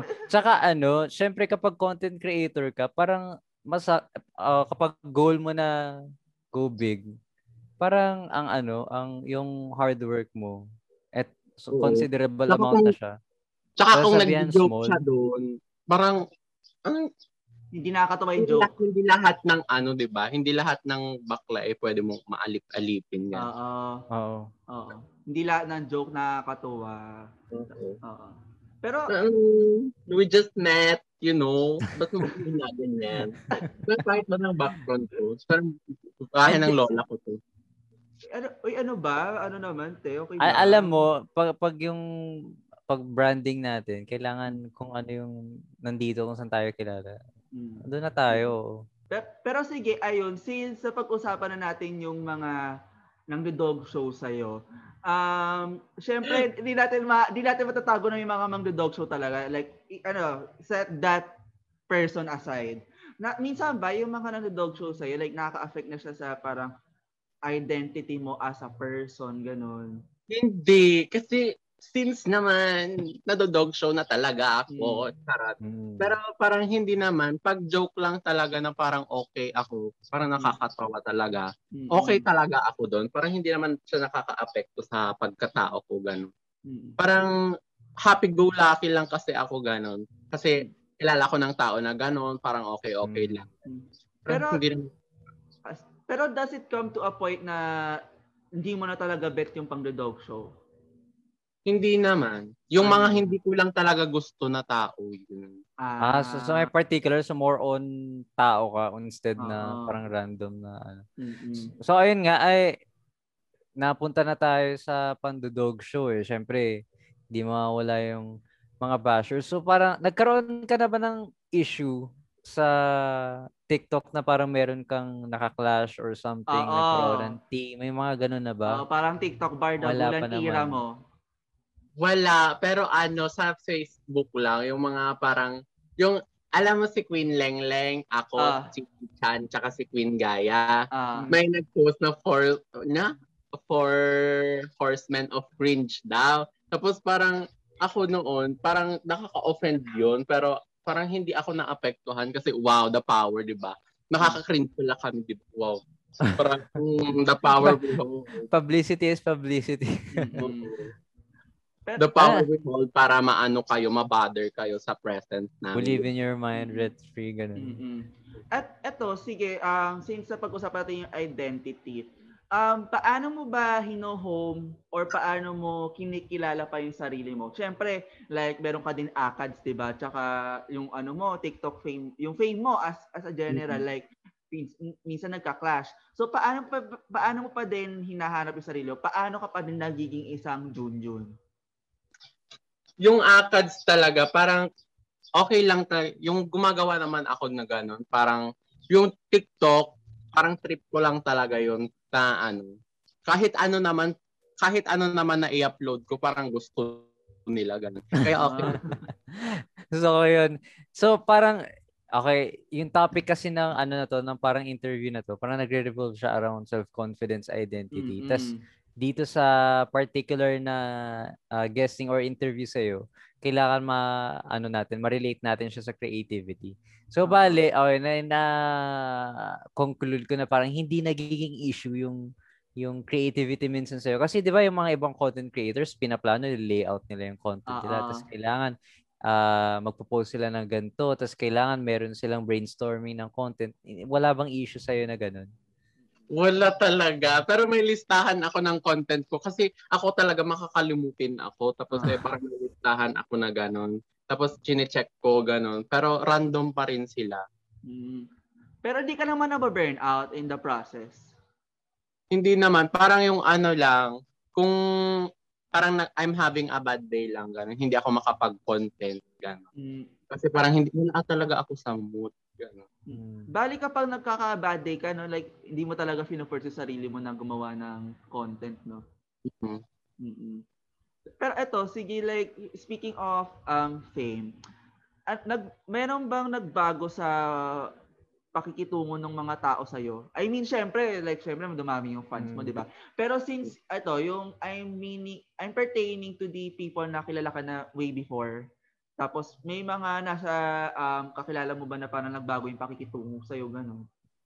Yung mga friends ko naman, same same lang din ang pakikitungo sa akin. Mm. Pero yung parang mga schoolmate ko, parang hala, sana nagpa-picture na ako na gano'n. Pero hindi naman sa ano, parang yun. Parang hala, sana nagpa-picture. Yung sinishare nila, kasi may nagpa-picture sa akin sa Jollibee. Tapos Ah. sinishare ng mga schoolmate ko na parang ano, sana nagpa-picture ako noon hindi ka pa sikat. Kung alam ko lang nasisikat ka, Ah. sana nagpa-picture Ah, sa ah.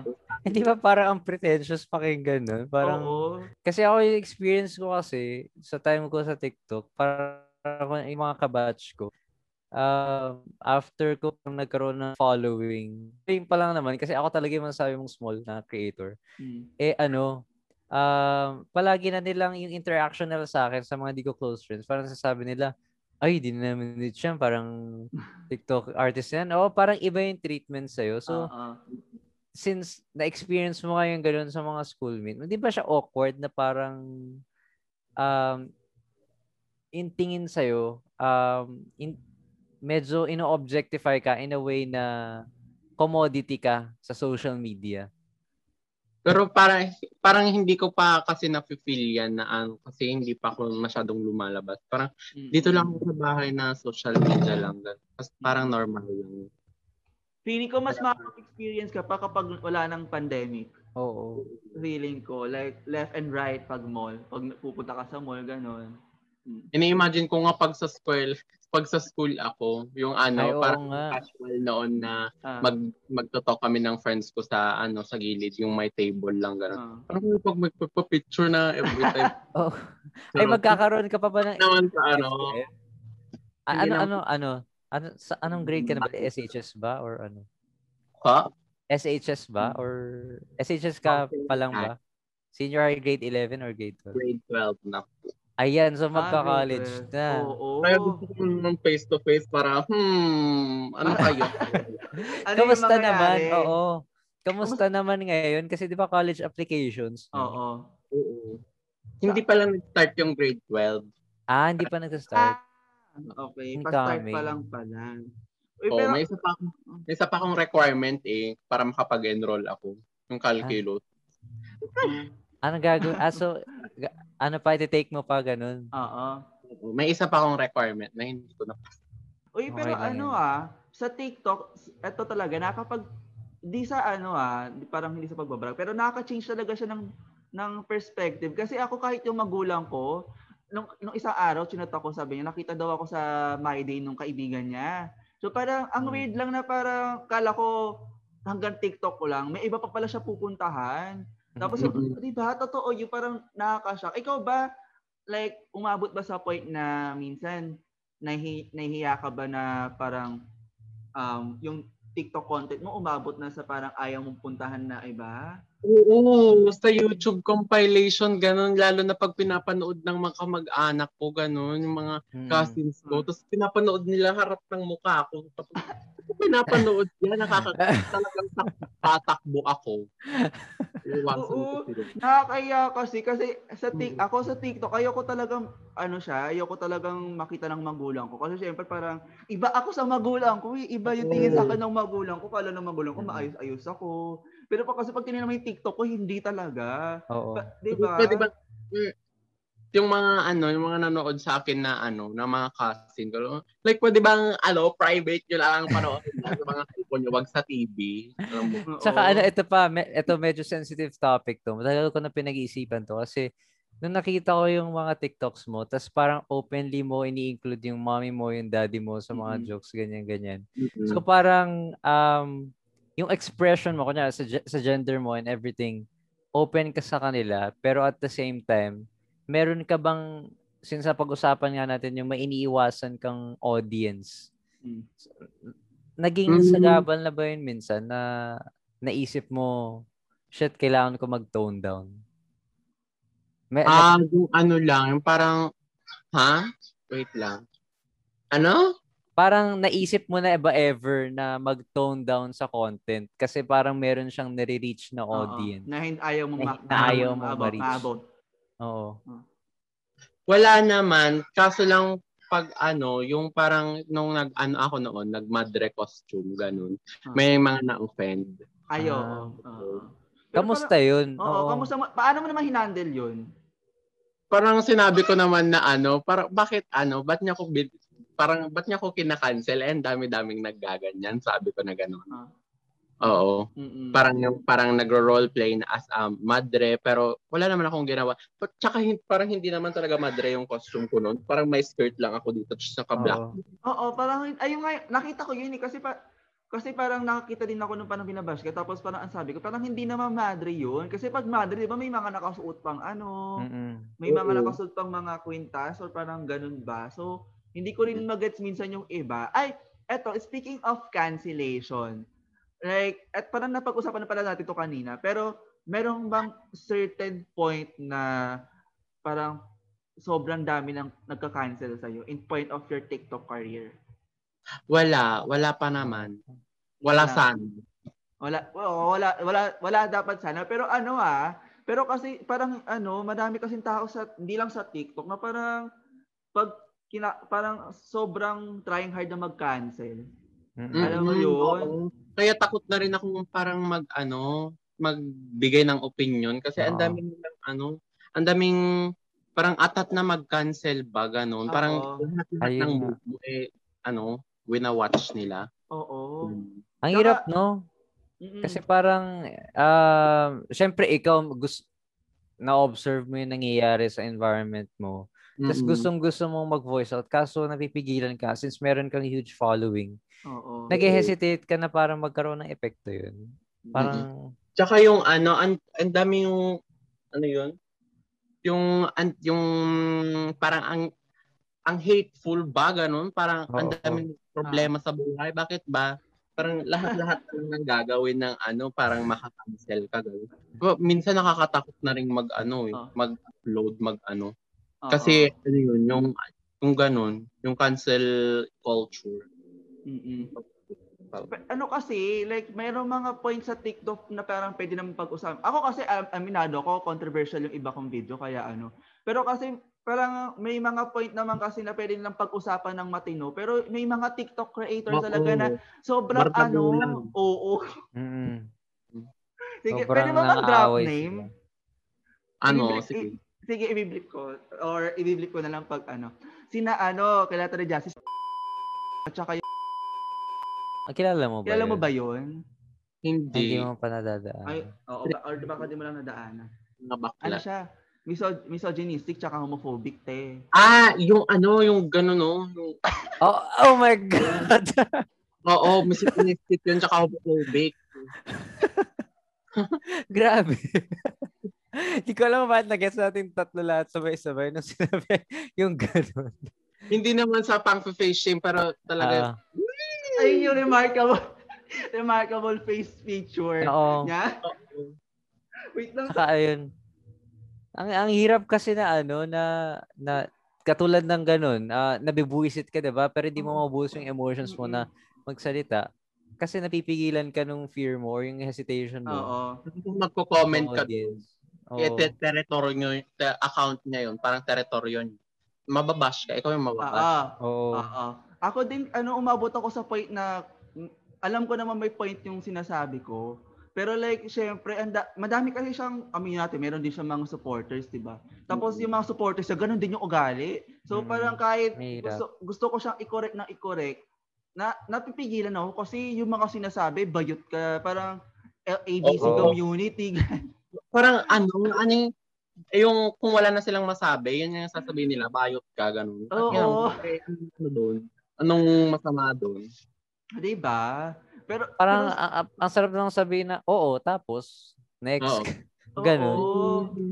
Kasi tsaka mi- sila yung ano, okay sana kung aawayin. Ako, personally, okay lang na aawayin ako kung alam, kung mali talaga yung ginawa ko. Te, like, understandable yun. Pero kasi, coming from someone na, you know, misogynistic, na homophobic, na Mm. super problematic na kahit edu- educate mo, papaniwalaan niya yung gusto niya paniwalaan. Parang, ano, ah, nakakagulo ng utak. Nakaka-off, ganun. ganun. Nakaka-off. Kaya Na- kahit, Yung mga, ah, sige, sige, Mars, ano yun? yung mga bashers mo sa, ano, sa Facebook, yung ano, nag, nagsisay sila ng N-word dyan. Ay, Kaya kaya hindi ko na lang pinapatulan. Parang, ah, Puro anon ba ganun? Or nakikita mo yung account nila? ah, mga troll, Mga ah, troll. Oo, may mga troll na din. mga keyboard warrior. Ay, ano, Ayun te, lang. speaking of trolls, na, nasa, i- naabutan mo ba yung era na madami pang DDS trolls? Oo, yung ano, yung supporters nila. Mm. Oo. May nakaaway ko lang sa Twitter noon, pero ano, parang hindi pa ako si Jun, si Ramburat noon. Oo. DDS troll. Pero like, ano, binarda ka din nila or what? Oo, kasi di ba nakikita ko yung mga TikToks na gina, Sabi ginagamit nila mo yan. PA ako. Tanga. Bobong po. Ano, medyo ma- mag-dive in nga tayo dun sa topic ulit ng creativity. Kasi, ayun nga, ano, ah, na-discuss natin na parang random, natural na lang sa'yo. So, ano bang masasabi mo para sa'yo ba? Yung comedy o na, na na-produce mo sa account mo? Art ba siya? Or parang ah, nes- necessity na pinoproduce mo lang out of nowhere? Parang ako kasi, yung ano, yung mga nagagawa ko, art naman siya, pag parang yung planado, ganon, yung Mm. parang, pero pag ano lang, yung mema lang, ganon talaga, pero nakakatawa. Yun yung parang ah, comes out of nowhere talaga na, parang natural, gan. Mm. Mm-mm. Kasi parang nakita ko kasi yung resem yung ano eh nung yung pag-shift from Talia, yung mga voice over niya na ang random na Oo. ano ba doon? May yero sa bubong. Mm-mm. Tapos yung karem na Hindi na daw siya man. Oh, mukha kang bubog. Mga ganun. Ay, oo, di na pala siya si Maring Talya. Talya na lang Oo, pala. Ay, we're Talya sorry, na we're lang. sorry. Ano, oh, pasensya Oo na. nga kanina na Wait lang. Oo. Oo, oo. An- ano yung ano parang story behind that? na Bakit parang merong pag-shift ng parang pag-identify sa sarili sa social media? Parang ah, from Maring Talia to Talia na lang. Tapos, baka magkaroon ka rin ng face na Ramburat ka. Tapos next time, iba naman. Oo, baka Junyo na lang. Gusto ko mag-change ng era. Mm. Ah, Na parang, oo. Paano mo ma-ex- album. oh, paano mo ma-explain yun? Yung era, Oo, Kasi yung mga parang- eras ganun. yung may ending din kasi yung era kasi nawawalan din ng content. Kasi character, character yan. Dapat may Ah. character pa sa TikTok, di ba? Mm. Ako noon si Barbilat, tapos na yung Barbilat era ko ngayon eh ano, parang pink Ramburan. era. Oo. Ah, Di- okay. Parang Oli London era ko ngayon, di ba? Ay, oo. Oo. Gusto ko mag-change talaga ng parang ano, rich rich gan bad bitch, wow. Mm. Ah, eto, speaking speaking of era, sa tingin mo ba mas madali sa mga straights na parang kumuha ng fame in sa mga kagaya natin na LGBT kasi syempre minsan tayo din may mga era na may mga era na parang paiba-iba ako gossip girl ngayon pero nung nakaraan ano ako parang Hazel era yung pag call out sa squad nila 'di ba tapos si Justin thirst trap tapos political era like Mm-mm. Parang ganun. So, sa tingin, yun. sa tingin mo ba, like, paano mo masasabi yung difference between straight straight fame sa LGBT fame? Kasi sa straight fame, pag attractive ka talaga, ang dami mong followers kahit wala kang ginagawa, pag ganun-ganun ka lang. Pero pag bakla ka dahil, alam mo yun, dapat nakakatawa ka, dapat ano pa, maganda ka pa, dapat ganun. Ang daming parang requirement. Bakit Alam mo ano. Para, parang pangatlo na na-guess natin na nagsasabi na pag pag straight ka, kailangan may face may face value ka lang. Oo. Sikat ka na. Oo. Tsaka yung mga sumasayaw, alam mo yun? Oo, Oo. yung mga bumabayo. I mean, no, no offense to them, ha, baka mamaya maaway kami dito. Pero like, aminin natin sa hindi, mas mabilis talaga silang kumuha ng clout. Di ba? Ako nga, ako nga, ang dami-dami ko ng, ang dami-dami ko ng like die. Alam mo, pag straight ako, yung 35 million na like ko, siguro na million na yung followers ko ngayon. Pero ah, wala, 666 lang.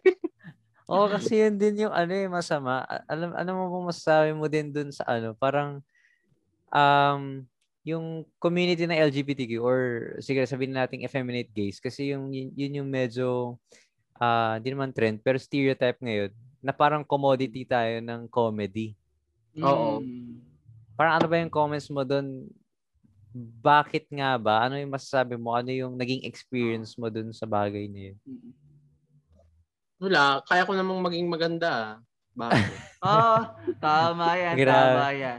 Ay, eto, since may, may sinabi may sinabi sa akin si Justin noong nakaraan na pa na bakit yung mga bakla ano nasa, nasa sikat sila syempre sikat sila sa co- comedy thing. Sila yung yung mga co- comedian na mga bakla. Sikat sila dahil sa comedy pero pag mga baklang stories, mga BL, bakit walang mga ganun, mga Hmm. mga effeminate I mean siguro meron pero hindi ganun ka-boom siguro yung mga Mm. effeminate effeminate na bida na gays sa industriya ng mga movies. Anong Oo. masasabi mo doon sa ganung topic? Kasi na-normalize na yun eh, yung parang dalawang straight na mapufall sa each other. Ganun. Pero may nakita ko sa TikTok, parang yung pag pag bakla daw yung bida sa BL, gay movie na daw yung tawag doon, hindi na daw BL. Pero, Ba, ha? ha?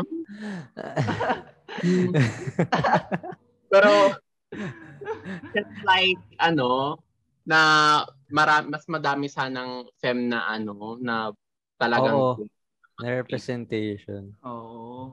Ano naman feel namin. Kasi parang ang unfair lang na pag, kasi pag-usapan namin to ni Justin din last last two episodes na bakit para ang unfair na kailangan ba laging katatawanan lang yung mga bakla tapos pag sa mga BL parang mga masculine masculine yung parang mask for mask I mean no offense sa mga BL may maganda naman na Mm. BL na mask pero parang sana more representation sa mga iba't ibang uri ng Gaya bakla ng, ng The Boy Foretold by the Stars. ay oo yun, yun Ay, alam ko yun, oo. oo Di ba feminine yung ano? Oo.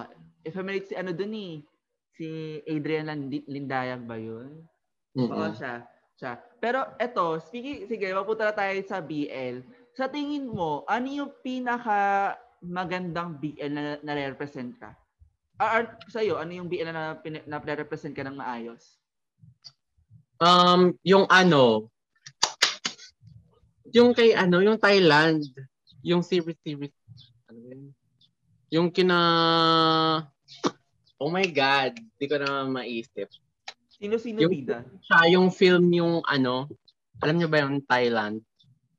Yung film yung parang ano, Anong Thailand yung title, ganun. Thailand? Hindi, Baka Thailand galing, yung... Thai- galing, baka galing Ah, Thailand. ga- Thai, Thai. Ah, Oh, Thai, Thai series. ah, ano, anong Thai series? Okay, early quarantine. Um, Bright. And Together? Min 21. Together. ano? Um, yung ano, Sotus? Fish Hindi. Upon the Sky? Hindi, Pinoy Henyo. Hindi. Sino bang Pero bida basta dyan? parang parang film siya kasi na reciprocate un, unreciprocated ano love. Yung parang one-sided love lang gano'n. Kasi ako noon, charot. Ah, si ano? Ano yan? Alam Di ko kasi ako na- eh. Hindi kasi ako nanonood masyado ng Thai, ano, ng, B, Pero ng nung BL. huli, parang nag-ano din sila. Nag- Ayan ba yung parang filmmaking student sila? Oo, oo, oo. Ayun, nala, alam ko ko na, alam. ko na. Alam ko na. na alam ko na, nasa isip ko na, hindi ko lang alam yung title eh. Pero ako, nasa gifted yung bida doon, nasa gifted. oo, oo, oo. Ah, Ano, ano, ano ba yung eh. kwento? Oo. Ano ba yung kwento at paano ka Oo. nakaka-relate? Oo, paano Parang ka nakarelate? student sila gano'n na parang one-sided love lang yung ano, yung bottom doon. Tapos Ah. parang kasi may crush din ako noon. Ala, crush ko pa rin parang ngayon. Hindi ko alam. Ala. Kasi parang five years, gano'n na ano, na Shout crush out. Oh. Oo. Shout out sa'yo. Eh, tapos, ano, tapos one-sided love siya. Tsaka, alam mo, ako kasi noon, parang sumusulat pa ako ng tula, ganun. Ah. Tapos Ay. parang sa kanya, ganun, parang talaga pina-profile ko, ganun. Tapos siya nagla-like lang sa ano ko, pero hindi niya binabasa yung ano, yung caption. Mm. Tapos ako, ginawa na lahat, pero wala pa rin eh, kasi straight siya. Ganun din kasi yung ano doon, yung time Mm. Straight kasi yung ina, inaano niya. Umamin ka yung na ba sa kanya ever? Oo. Oo, i- um- umamin ako dahil tapos sabi niya, tapos alam niya na crush ko siya. Tapos sabi sabi ko pa, kung babae ba ako sa ano, sa parallel universe, sabi ko na ganun. Baka magugustuhan mo ba ako? Hindi ko alam, baka sabi niya. Kasi Mm. friends kami. Ah. Nahanap ko na yung title ng BL Mare, Theory of Love. Oo. Ayun! Ay, Hindi ko siya. Tama, tama, alam ko. Uy, maganda, maganda din yun, to be honest. Kung ano. Pero sige, dahil parang medyo napapahaba na ba tayo, Justin? I- i- Ah. yung oras na ba? Mga fo- 45 minutes na tayo. Oh, 45 minutes. Sige, para ano naman, maging spicy yung usapan para mapag-usa. Kaso, Mare, okay ka ba na mangyari yung ano, mangyari sa atin yung kay Boknoy? Yung parang re- magre-react sa podcast? Tapos galit na galit Okay lang. Okay. Sige, ano yung pinaka ano mo favorite TikTok bardagulan na hindi ano na hindi ka involved? Oh, mag-name drop ka na, Oo. ganyan. Oo. Mm. Yung pinaka-favorite ko eh, kung, kung Mima Sasso, tsaka si Ah, oo. Yung parang nag-ano sila. Tapos, hindi ka papasok sa Malacanang eh. Meron ka girl power. Uy, guys, after nito si Gas, si Sasa na yung guest. Oo. Oo, after ito si Sasa na yung next. Sana sa mga nanonood, may natutunan ko. Ikaw ba, Mare, sige, Miss June, um, ano yung pinaka nak- nakuha mo gist sa usapan natin for today? Anong Jess? Parang realization. Oo, realization. Wala na, ah, ay, meron naman. Parang, yes. of course. The confidence, gano'n. Parang, ah, parang, ah, yeah, parang, ah, wait lang, hindi in yung mga words sa utak ko. Ano ba yan? Bakit? Hindi, eto na lang. Ano, ano yung gusto mong sabihin sa audience natin ngayon na sigurado mo na nanonood sila ngayon or at sa mga followers mo? Parang ano yung message mo sa mga Oo. heartfelt messages mga ganun. Thank you po sa pag-support. Ay, thank you po sa pag-support sa akin. Hindi ko pa nare-realize na ano, na parang may nagsusupport pa talaga sa akin. Ganun, bakit?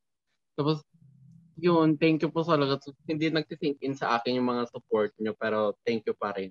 Mm. Kasi hindi, ako, hindi talaga ako makapaniwala. Ganun. Mare, love- promote mo, promote mo naman na mag-donate sila sa ating fundraising. Mag-donate nag mag-donate na mag-donate na kayo sa fundraising no para makatulong tayo. Oo. Oo. Yan, Ayun. Alam mo ba kasi ano, kagandahan lang.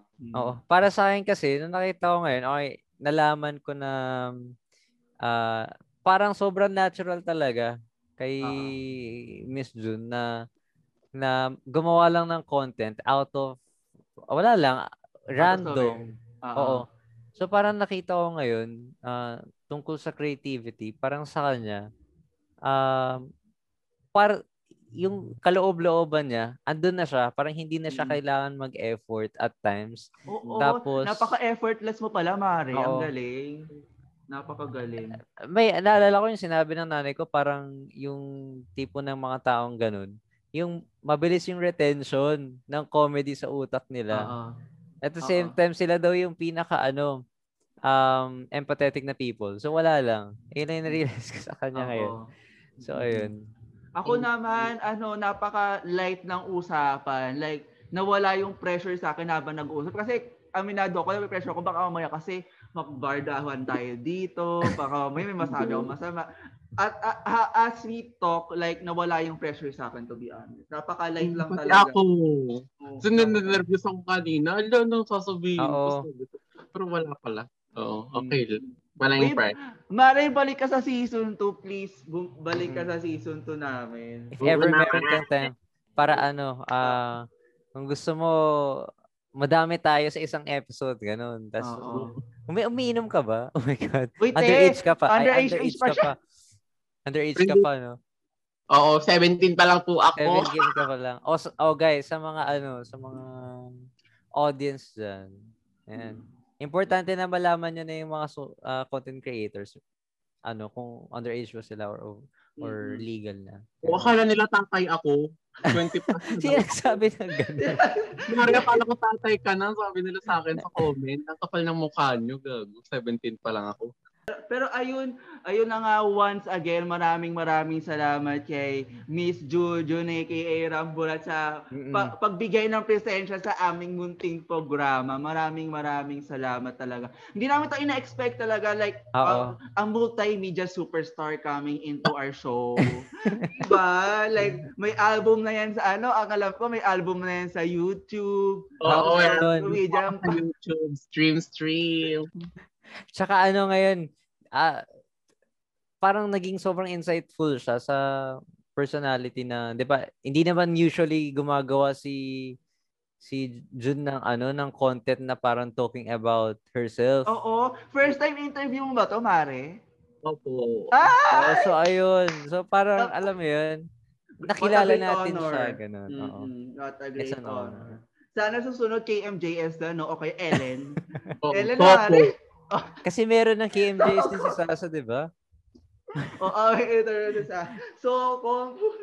Well, sabi ko nga noon, lad, Diyos ko, da, sana mag, may kay MJS ako. Tapos sabi ng comments, eh, Mare, baka sa horror ka na, ano, mapunta. Sabi nila sa akin. Ano ko yun? Ano, November pagsasabi special. ganun. Oo. Uy, pero ayun na nga. Once again, maraming maraming salamat, Miss June June. Balik ka sa season 2. Magsikahan pa tayo, sige, ano, sa PM-PM na lang. Pero ayun once again, magbabalik ang The, The Kwentihan Kwentihan Podcast. Yun. Yan, podcast.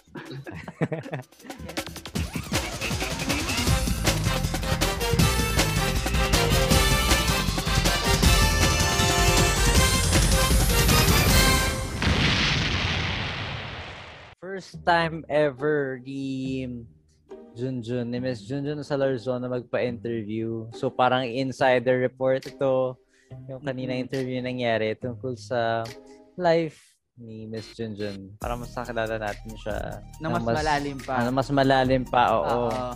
At ayun, wag niyo kalimutan na pwede na kayo mag-donate sa ating mga QR codes na nakikita nyo sa inyong mga screens. At as far as I know, nakaka 100 plus na ako sa Gcash ko. Sa iyo ba, ano, Justin, nakaka magkano ka na ngayon? Hindi ko pa nakikita, hindi ko pa na-check. Mamaya na ako Mm. mag-accounting kapag na-check ko. Ah, sige, sige. Pero, ayun, speaking of accounting, kung gusto niyo ng transparency, we are going to post the, Yes. um, the, tawag doon, liquidation rather ng Mm. funds na matatanggap namin. And, ito, ang- ito lang ha, 100% of the proceeds will go to Love Yourself PH. Yes. At wala kaming kita dyan. Pero kung gusto nyo kaming bigyan ng pera, like sabihin nyo lang to JP, to Justin. Mm-mm. Pwede Ayun naman na. kayong mag-note na 4KTH kung Oo. kaya nyo magbigay ng 2K. Mga. Oo, di ba? Para may, para may, pera din kami pang funds sa, sa ano. Kasi Oo. sariling pera namin ginagamit natin Yes, pang yes. funds sa mga episodes na yan. Pero, ayun na nga. Ano ba masasabi mo sa interview natin kay Miss Junjun Justin? Um, it was very satisfying. Oo, dami ko natutunan kay Miss Junjun kasi Siyempre, pag nakikilala natin yung tao sa social media, parang akala natin, ah, ito, funny lang sila. Ah, comedian, ganyan-ganyan. So, hindi, hindi tayo nagkakaroon ng insider report on what happens throughout their day. Siyempre, na-discuss natin yung tungkol sa creativity and etc. Tumungo na nga tayo sa ating final performer. Opo, social media content creator po siya, a TikToker with more than 200,000 followers and a professional dancer guys ha. So le- let's ano raise our expectations kasi talaga naman oh grabe yung inihinda niya sa akin. At yung username niya is at it's j.j on TikTok. Let us all welcome James Figaro.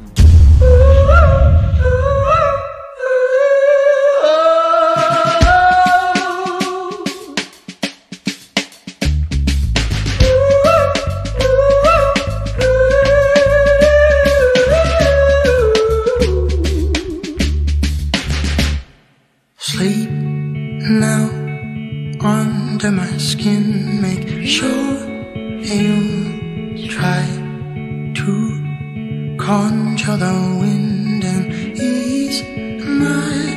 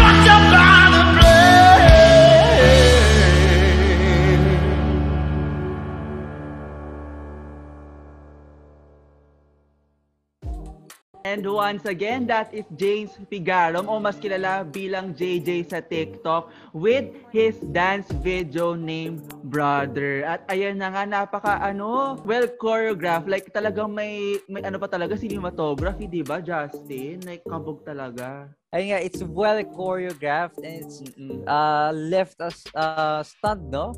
Kasi Mm-mm. parang parang music video and for to be honest sa limited resources and limited capabilities na, na that the pandemic has left us it's so unexpected to ano to see someone produce this kind of videos no this kind of product and quality content for us to enjoy Mm. so Once again, maraming maraming salamat kay James or mas kilalang bilang Jay for giving us a very wonderful performance at sa lahat din ng ating guests for tonight. Pero bago muna nga tayo pumunta sa ating final ano event or final slot for the night. Don't forget to donate sa ating mga QR codes na nakita nyo sa inyong mga screens at kahit magkano yan ay bukal sa ah, sa inyo sa, basta bukal sa inyong mga puso ay Mm. welcome na welcome yan Diyos ko. Like And uh, let me remind you again guys na after nitong uh, event na to, live event, um, please do reach out to your friends, your family on social media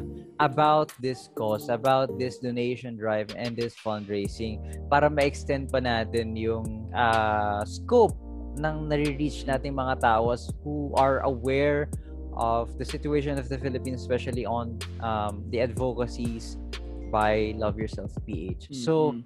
maraming maraming salamat for your donations. Thank you so much in advance. So, ayun, Mm-mm. one week ulit ah, we'll, we'll give an extension of one week for you guys to extend and para na rin ah, magkaroon kayo ng chance to share this to your friends and family. So, ayan guys. Oo. Pero ayun na nga, para sa ating mga audience, at para sa ating mga viewers na nanonood ng podcast natin ngayon, sino nga ba ang Love Yourself? Para saan mapupunta ang kanilang mga donation?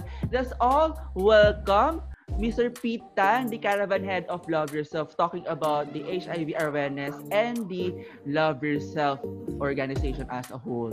Good evening, sir. Good evening. Hi, Good good evening, evening.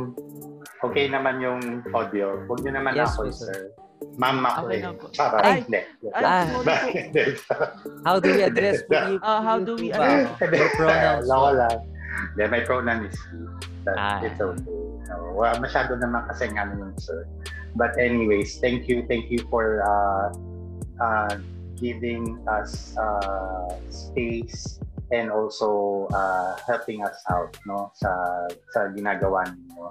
So yeah, uh, just to give you a brief background naman sa Love Yourself. So uh, actually magsasampung taon na kami this year. So uh, we started way back in 2011 and it is a volunteer-driven organization. So I myself, I started as a volunteer there as well way back in 2014 and currently uh, nagtatrabaho na ako dito full-time which is uh, I'm handling for the caravan uh, which is ano ba siya? So Caravan is actually an outreach program ng Love Yourself. So with the help of Filipina Shell Foundation, um, before the pandemic, so pumupunta kami sa mga universities and also sa mga office spaces and providing information and awareness about HIV, um, SOGI, gender sensitivity, and also um, basic STIs, and of course, uh, yung mental health awareness din. So, um, pero syempre, naging challenge sa amin yun uh, from last year because of the COVID-19 pandemic. So, hindi na kami nakakalabas. But it was a good thing as well na tuloy-tuloy pa rin yung servisyo namin. Uh, ito, nasa new normal tayo ngayon. Ito yung ginagawa natin. So, ito din yung paraan namin. And um, buti nung um, by quarter three of last year, bumabalik-balik na nag-invite na sa amin ng mga universities and also sa mga uh, business establishments. Yun lang nga, hindi namin kaya magawa physically. So yun yung outreach fund namin. Sa now in our in Love Yourself team na naman, we have six community clinics here in Manila and we have two na outside Manila. So one in Cebu and one in Bacolod City. So a total of eight. So lahat ng centers namin doon ay we provide libreng HIV testing, counseling, at treatment. So lahat libre. No? Doctor's consultation, magpa-test. Um, at ito ay we also provide a safe space for everyone. So when we say safe space, no, yun yung hindi ka dapat uh, mahiya, hindi ka i-judge, no? hindi ka titingnan ng kaiiba kung sino ka, di ba? So because we understand, of course, syempre minsan doon yung nagkakaroon ng, ng stigma, especially for the LGBT, di ba? Especially for the youth. So minsan nahihiya silang pumunta sa mga um, mga medical na centers no? at baka ma-judge sila. So for us, we provide that kind of safe space. So, um, and then we are currently providing as well services, uh, hormone replacement therapy or consultation. So ano to? Ito sa, sa ating mga transgender brothers and sisters na gusto mag-transition ng maayos, no? ng mabuti, na with assistance ng uh, medical profession at ng doktor. So, ito again ay libre. So we now provide this in one of our centers sa Pasay. Okay? And also uh, soon, gagawin na namin din siya sa isa naming center sa may Bikutan, Paranaque. So consultation lamang to, no? Consultation ng aming doktor. Tuturuan lang yung uh, uh, isang trans na tama ba, no? Paano ba yung tamang way no para mag-transition siya ng maayos at also in a safe and healthy way as well. Uh, another thing is we also dive into mental health awareness. So alam natin napakalaking or malaking sakop ang mental health, no? But for us, um, we also discuss this or ang pinibigay namin serbisyo dito are non-medical or non-prescriptive drugs. I mean, hindi kami nagpe-prescribe kagad na, oh, ito antidepressant. Oh, ito, uh, mag, ano ka ng gamot. So it is more on uh, peer support. So when we say peer support, parang ganito. No? We, you're among the peers. Nandito kami para makinig sa'yo. And you can um, voice out whatever kung ano yung nararamdaman mo. No? And we're just here. Pero kung sakaling na-assess namin ng aming mga volunteers kung mas kailangan pa niya ng uh, attention at doon na na kailangan ng medical intervention, then that's the time we will refer that person. Pero sa simula, if kaya naman na parang group therapy or talk therapy, then it's better because sometimes lang naman, people will just want someone to listen to them. No? Ganun naman talaga, di ba? Gusto lang may makinig sa kanila sa atin. So we provide that kind. And again, this is also as well free. No? Libre, walang bayad. So meron siyang sessions na ganun. Um, uh, so yun naman yung usually na ginagawa namin and um, it's more on uh, uh, raising awareness and uh, raising um, information or right information um, for for for the youth because aminin natin um, base sa datos nga ng April of 2021 uh, the highest uh, yung tumataas na cases na nasa edad from 15 years old to 24. I'm pretty sure itong mga nakikinig baka nandiyan pa yung age range. Or even yes, if not, di ba, meron kayong kamag-anak or eh, not kamag-anak, kapatid, pamangkin, pinsan na nasa ganong edad. No? Um, so, nagko-compose sila ng 31%. Okay? 31% of newly diagnosed no sa sa isang buwan ng Abril. So mataas siya and it is quite alarming. So dapat na mabigyan talaga siya ng tuunan ng pansin. Ako as um diyan din ako nagpapa-test for HIV sa uh, sa may Welcome Rotonda. Like may nagbibigay din sila ng um free condoms and pag paalis ka na doon. Pero eto sige, may since meron na tayong time constraint, we are going to entertain one question lang po muna, no? Yes. Um, pa, may nagtatanong po kay Sir Epi, galing po kay Sir Epi. Can we know more about how they conduct gender sensitivity trainings? So, when we do gender sensitivity, dalawang uh, usually hinihiwalay na namin na topic. Because alam namin, syempre, because of this new normal, Dati kasi we, we try to compress that with gender sensitivity and SOGI na pagsasama namin siya. And that talk will usually take around two hours at wala pang Q&A yun.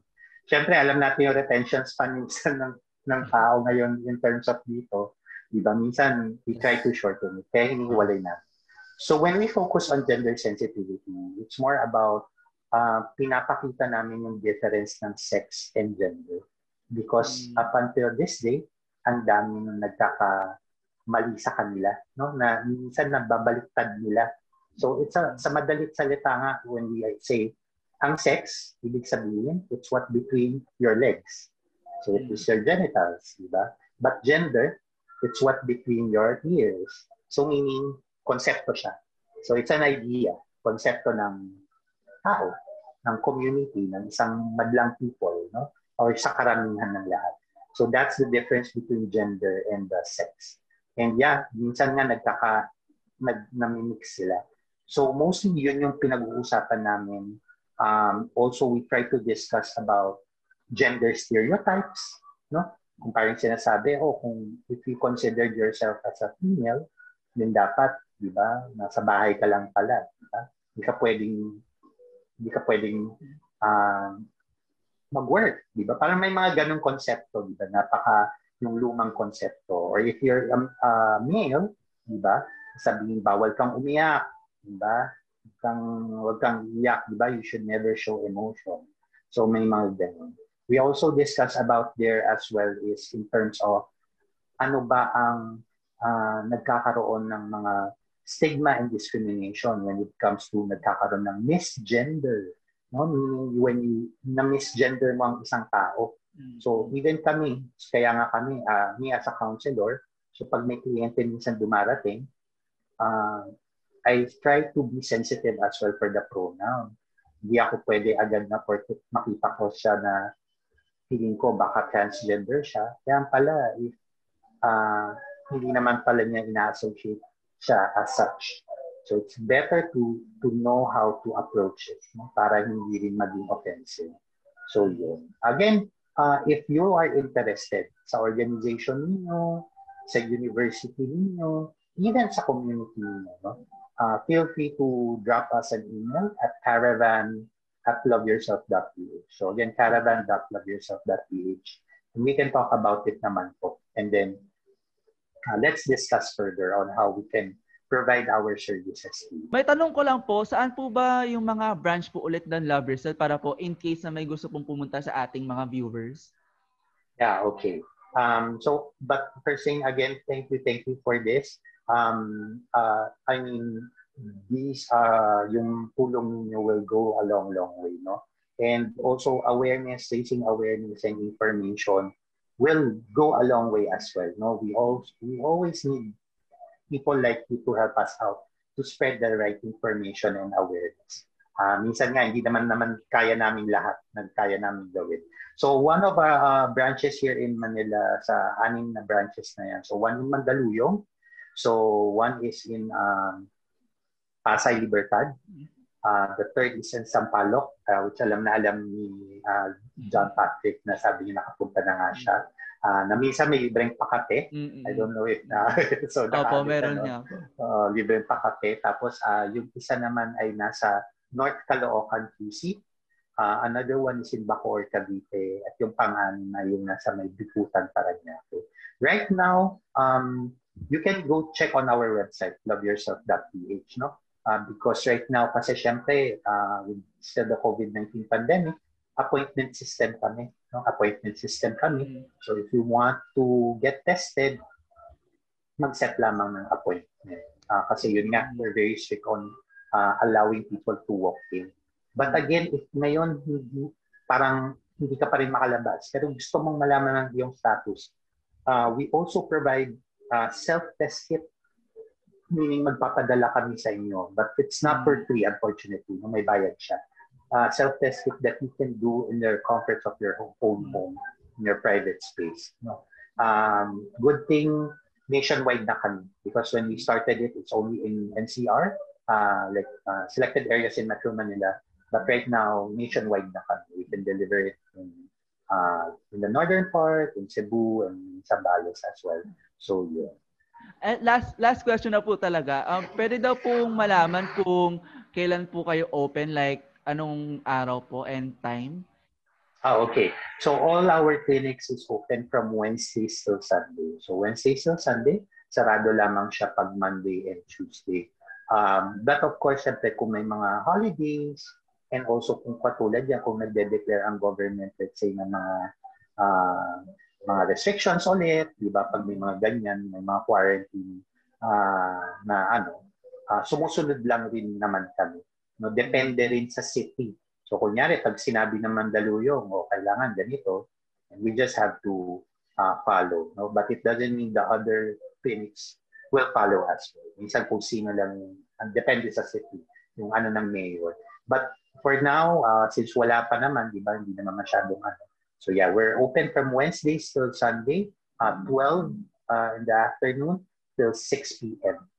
So, At once again, ayan nga po si Mr. Pitan from Love Yourself Incorporated. Thank you, thank you po so much for giving us time and to Thank you, thank for, you for well. giving us a ja- for giving us a chance to for to let us know what is Love Yourself is all about. Thank you, thank you po talaga so much. Thank you. Thank you again for inviting po. us and thank you for this uh um out uh, yung itong benefit no na ginagawa niyo for our organization. Thank you very much. Thank you po so much. At sana sa ating mga viewers, ating mga live audience ay may natutunan kayo sa ating episode for tonight. At sana na-appreciate nyo. Sana kasi um, pinagplanuhan talaga namin to for like a lot of couple of days. Pero ayun na nga at, at dito lang nga nagtatapos ang ating K Thank You a Fund Racing episode. Like maraming maraming salamat talaga sa mga umabot sa live audience at sa sa KTH team rather. Like maraming maraming salamat sa team kay kay Justin, kay J, kay MJ, kay Jimwell, kay Y, kay Abby, and also kay Duke na sumalo sa aming recording. Also sa ating mga viewers and sa ating mga guests for tonight kay Sasa, kay Andre, kay JD, and kay ano, kay JJ Pigarom and also kay Miss Sasa and Miss Junjun. At ayun na nga, sana na eh, nag-enjoy kayo sa ating episode for tonight. Kasi ako nag-enjoy ako. Tabangan nyo kami sa season sa season 2. This is the K Thank You a Fun Racing episode of the Kwentihan Podcast Season 1 Finale. And ayun na nga, The QR codes are flashed on the screen and scan nyo lang siya and would, it will be available for a week for you guys. ipakalat nyo ang mabuting balita ng Kwentihan Podcast, please lang, para makatulong tayo sa ating beneficiary for for, to, for tonight's episode. Ayun, Justin, may, may gusto ka bang pasalamatan mga TFC subscribers bago tayo mag-end? uh, for the KTH team, thank you so much kasi uh, lumaki kami, to, to be honest, dumami kami sa team and to organize and stuff. And syempre guys, uh, sa audience ngayon, actually hindi pa ito yung overall audience. Yan. Pero thank you so much kasi kayo yung rason kung bakit kami nandito. Kayo yung rason, kayo nagbibigay ng platforms sa amin. Kayo yung um, reason kung bakit kami nandito and kung bakit gusto pa namin tumuloy. Gusto namin gawin tong event na to. This is for you all. At Mm-mm. alam namin na kahit konti lang tayo, may Mm-mm. nag enjoy pa rin ang content natin. And then, Ah, um, gusto na, namin parang i-push through itong event na to para properly motivated and blessed ang podcast. Oh, I'm sorry. Naglalag ba? I'm Hindi, okay na, Mare. Okay na, okay na. Okay na. Okay na. So, ay, Dahil ayon matapos ang ating season 1 finale, gusto ko lang ulit pasalamatan. Pakilala muna ulit kami. I'm JP Udon, Jassy Macapalag, Jimbel Salvador, MJ Durante, the production head and the production assistant. Abby Viñalon, the script supervisor. Siya yung mga nagtutok ng aming script. Si Y. Leon, siya yung social media manager namin. And si Duke Alyali na na, ano namin, pinag, pinakausap pa namin na pwede mag-record para in case na may backup, 'di ba? Pero ayun, wag natin din kalimutan si Miss Princess na eh, for ano hindi, hindi na siya host for this um kwentihan pero maraming maraming salamat for bringing up this idea. And once again, this is your girl Chismis dito, Chismis doon. Sa yun mga ta- sa ulit, wait lang na ano ako nabulol ako. This is your girl, this chi- okay lang yan. Patapos na tayo. Let's go, go, go.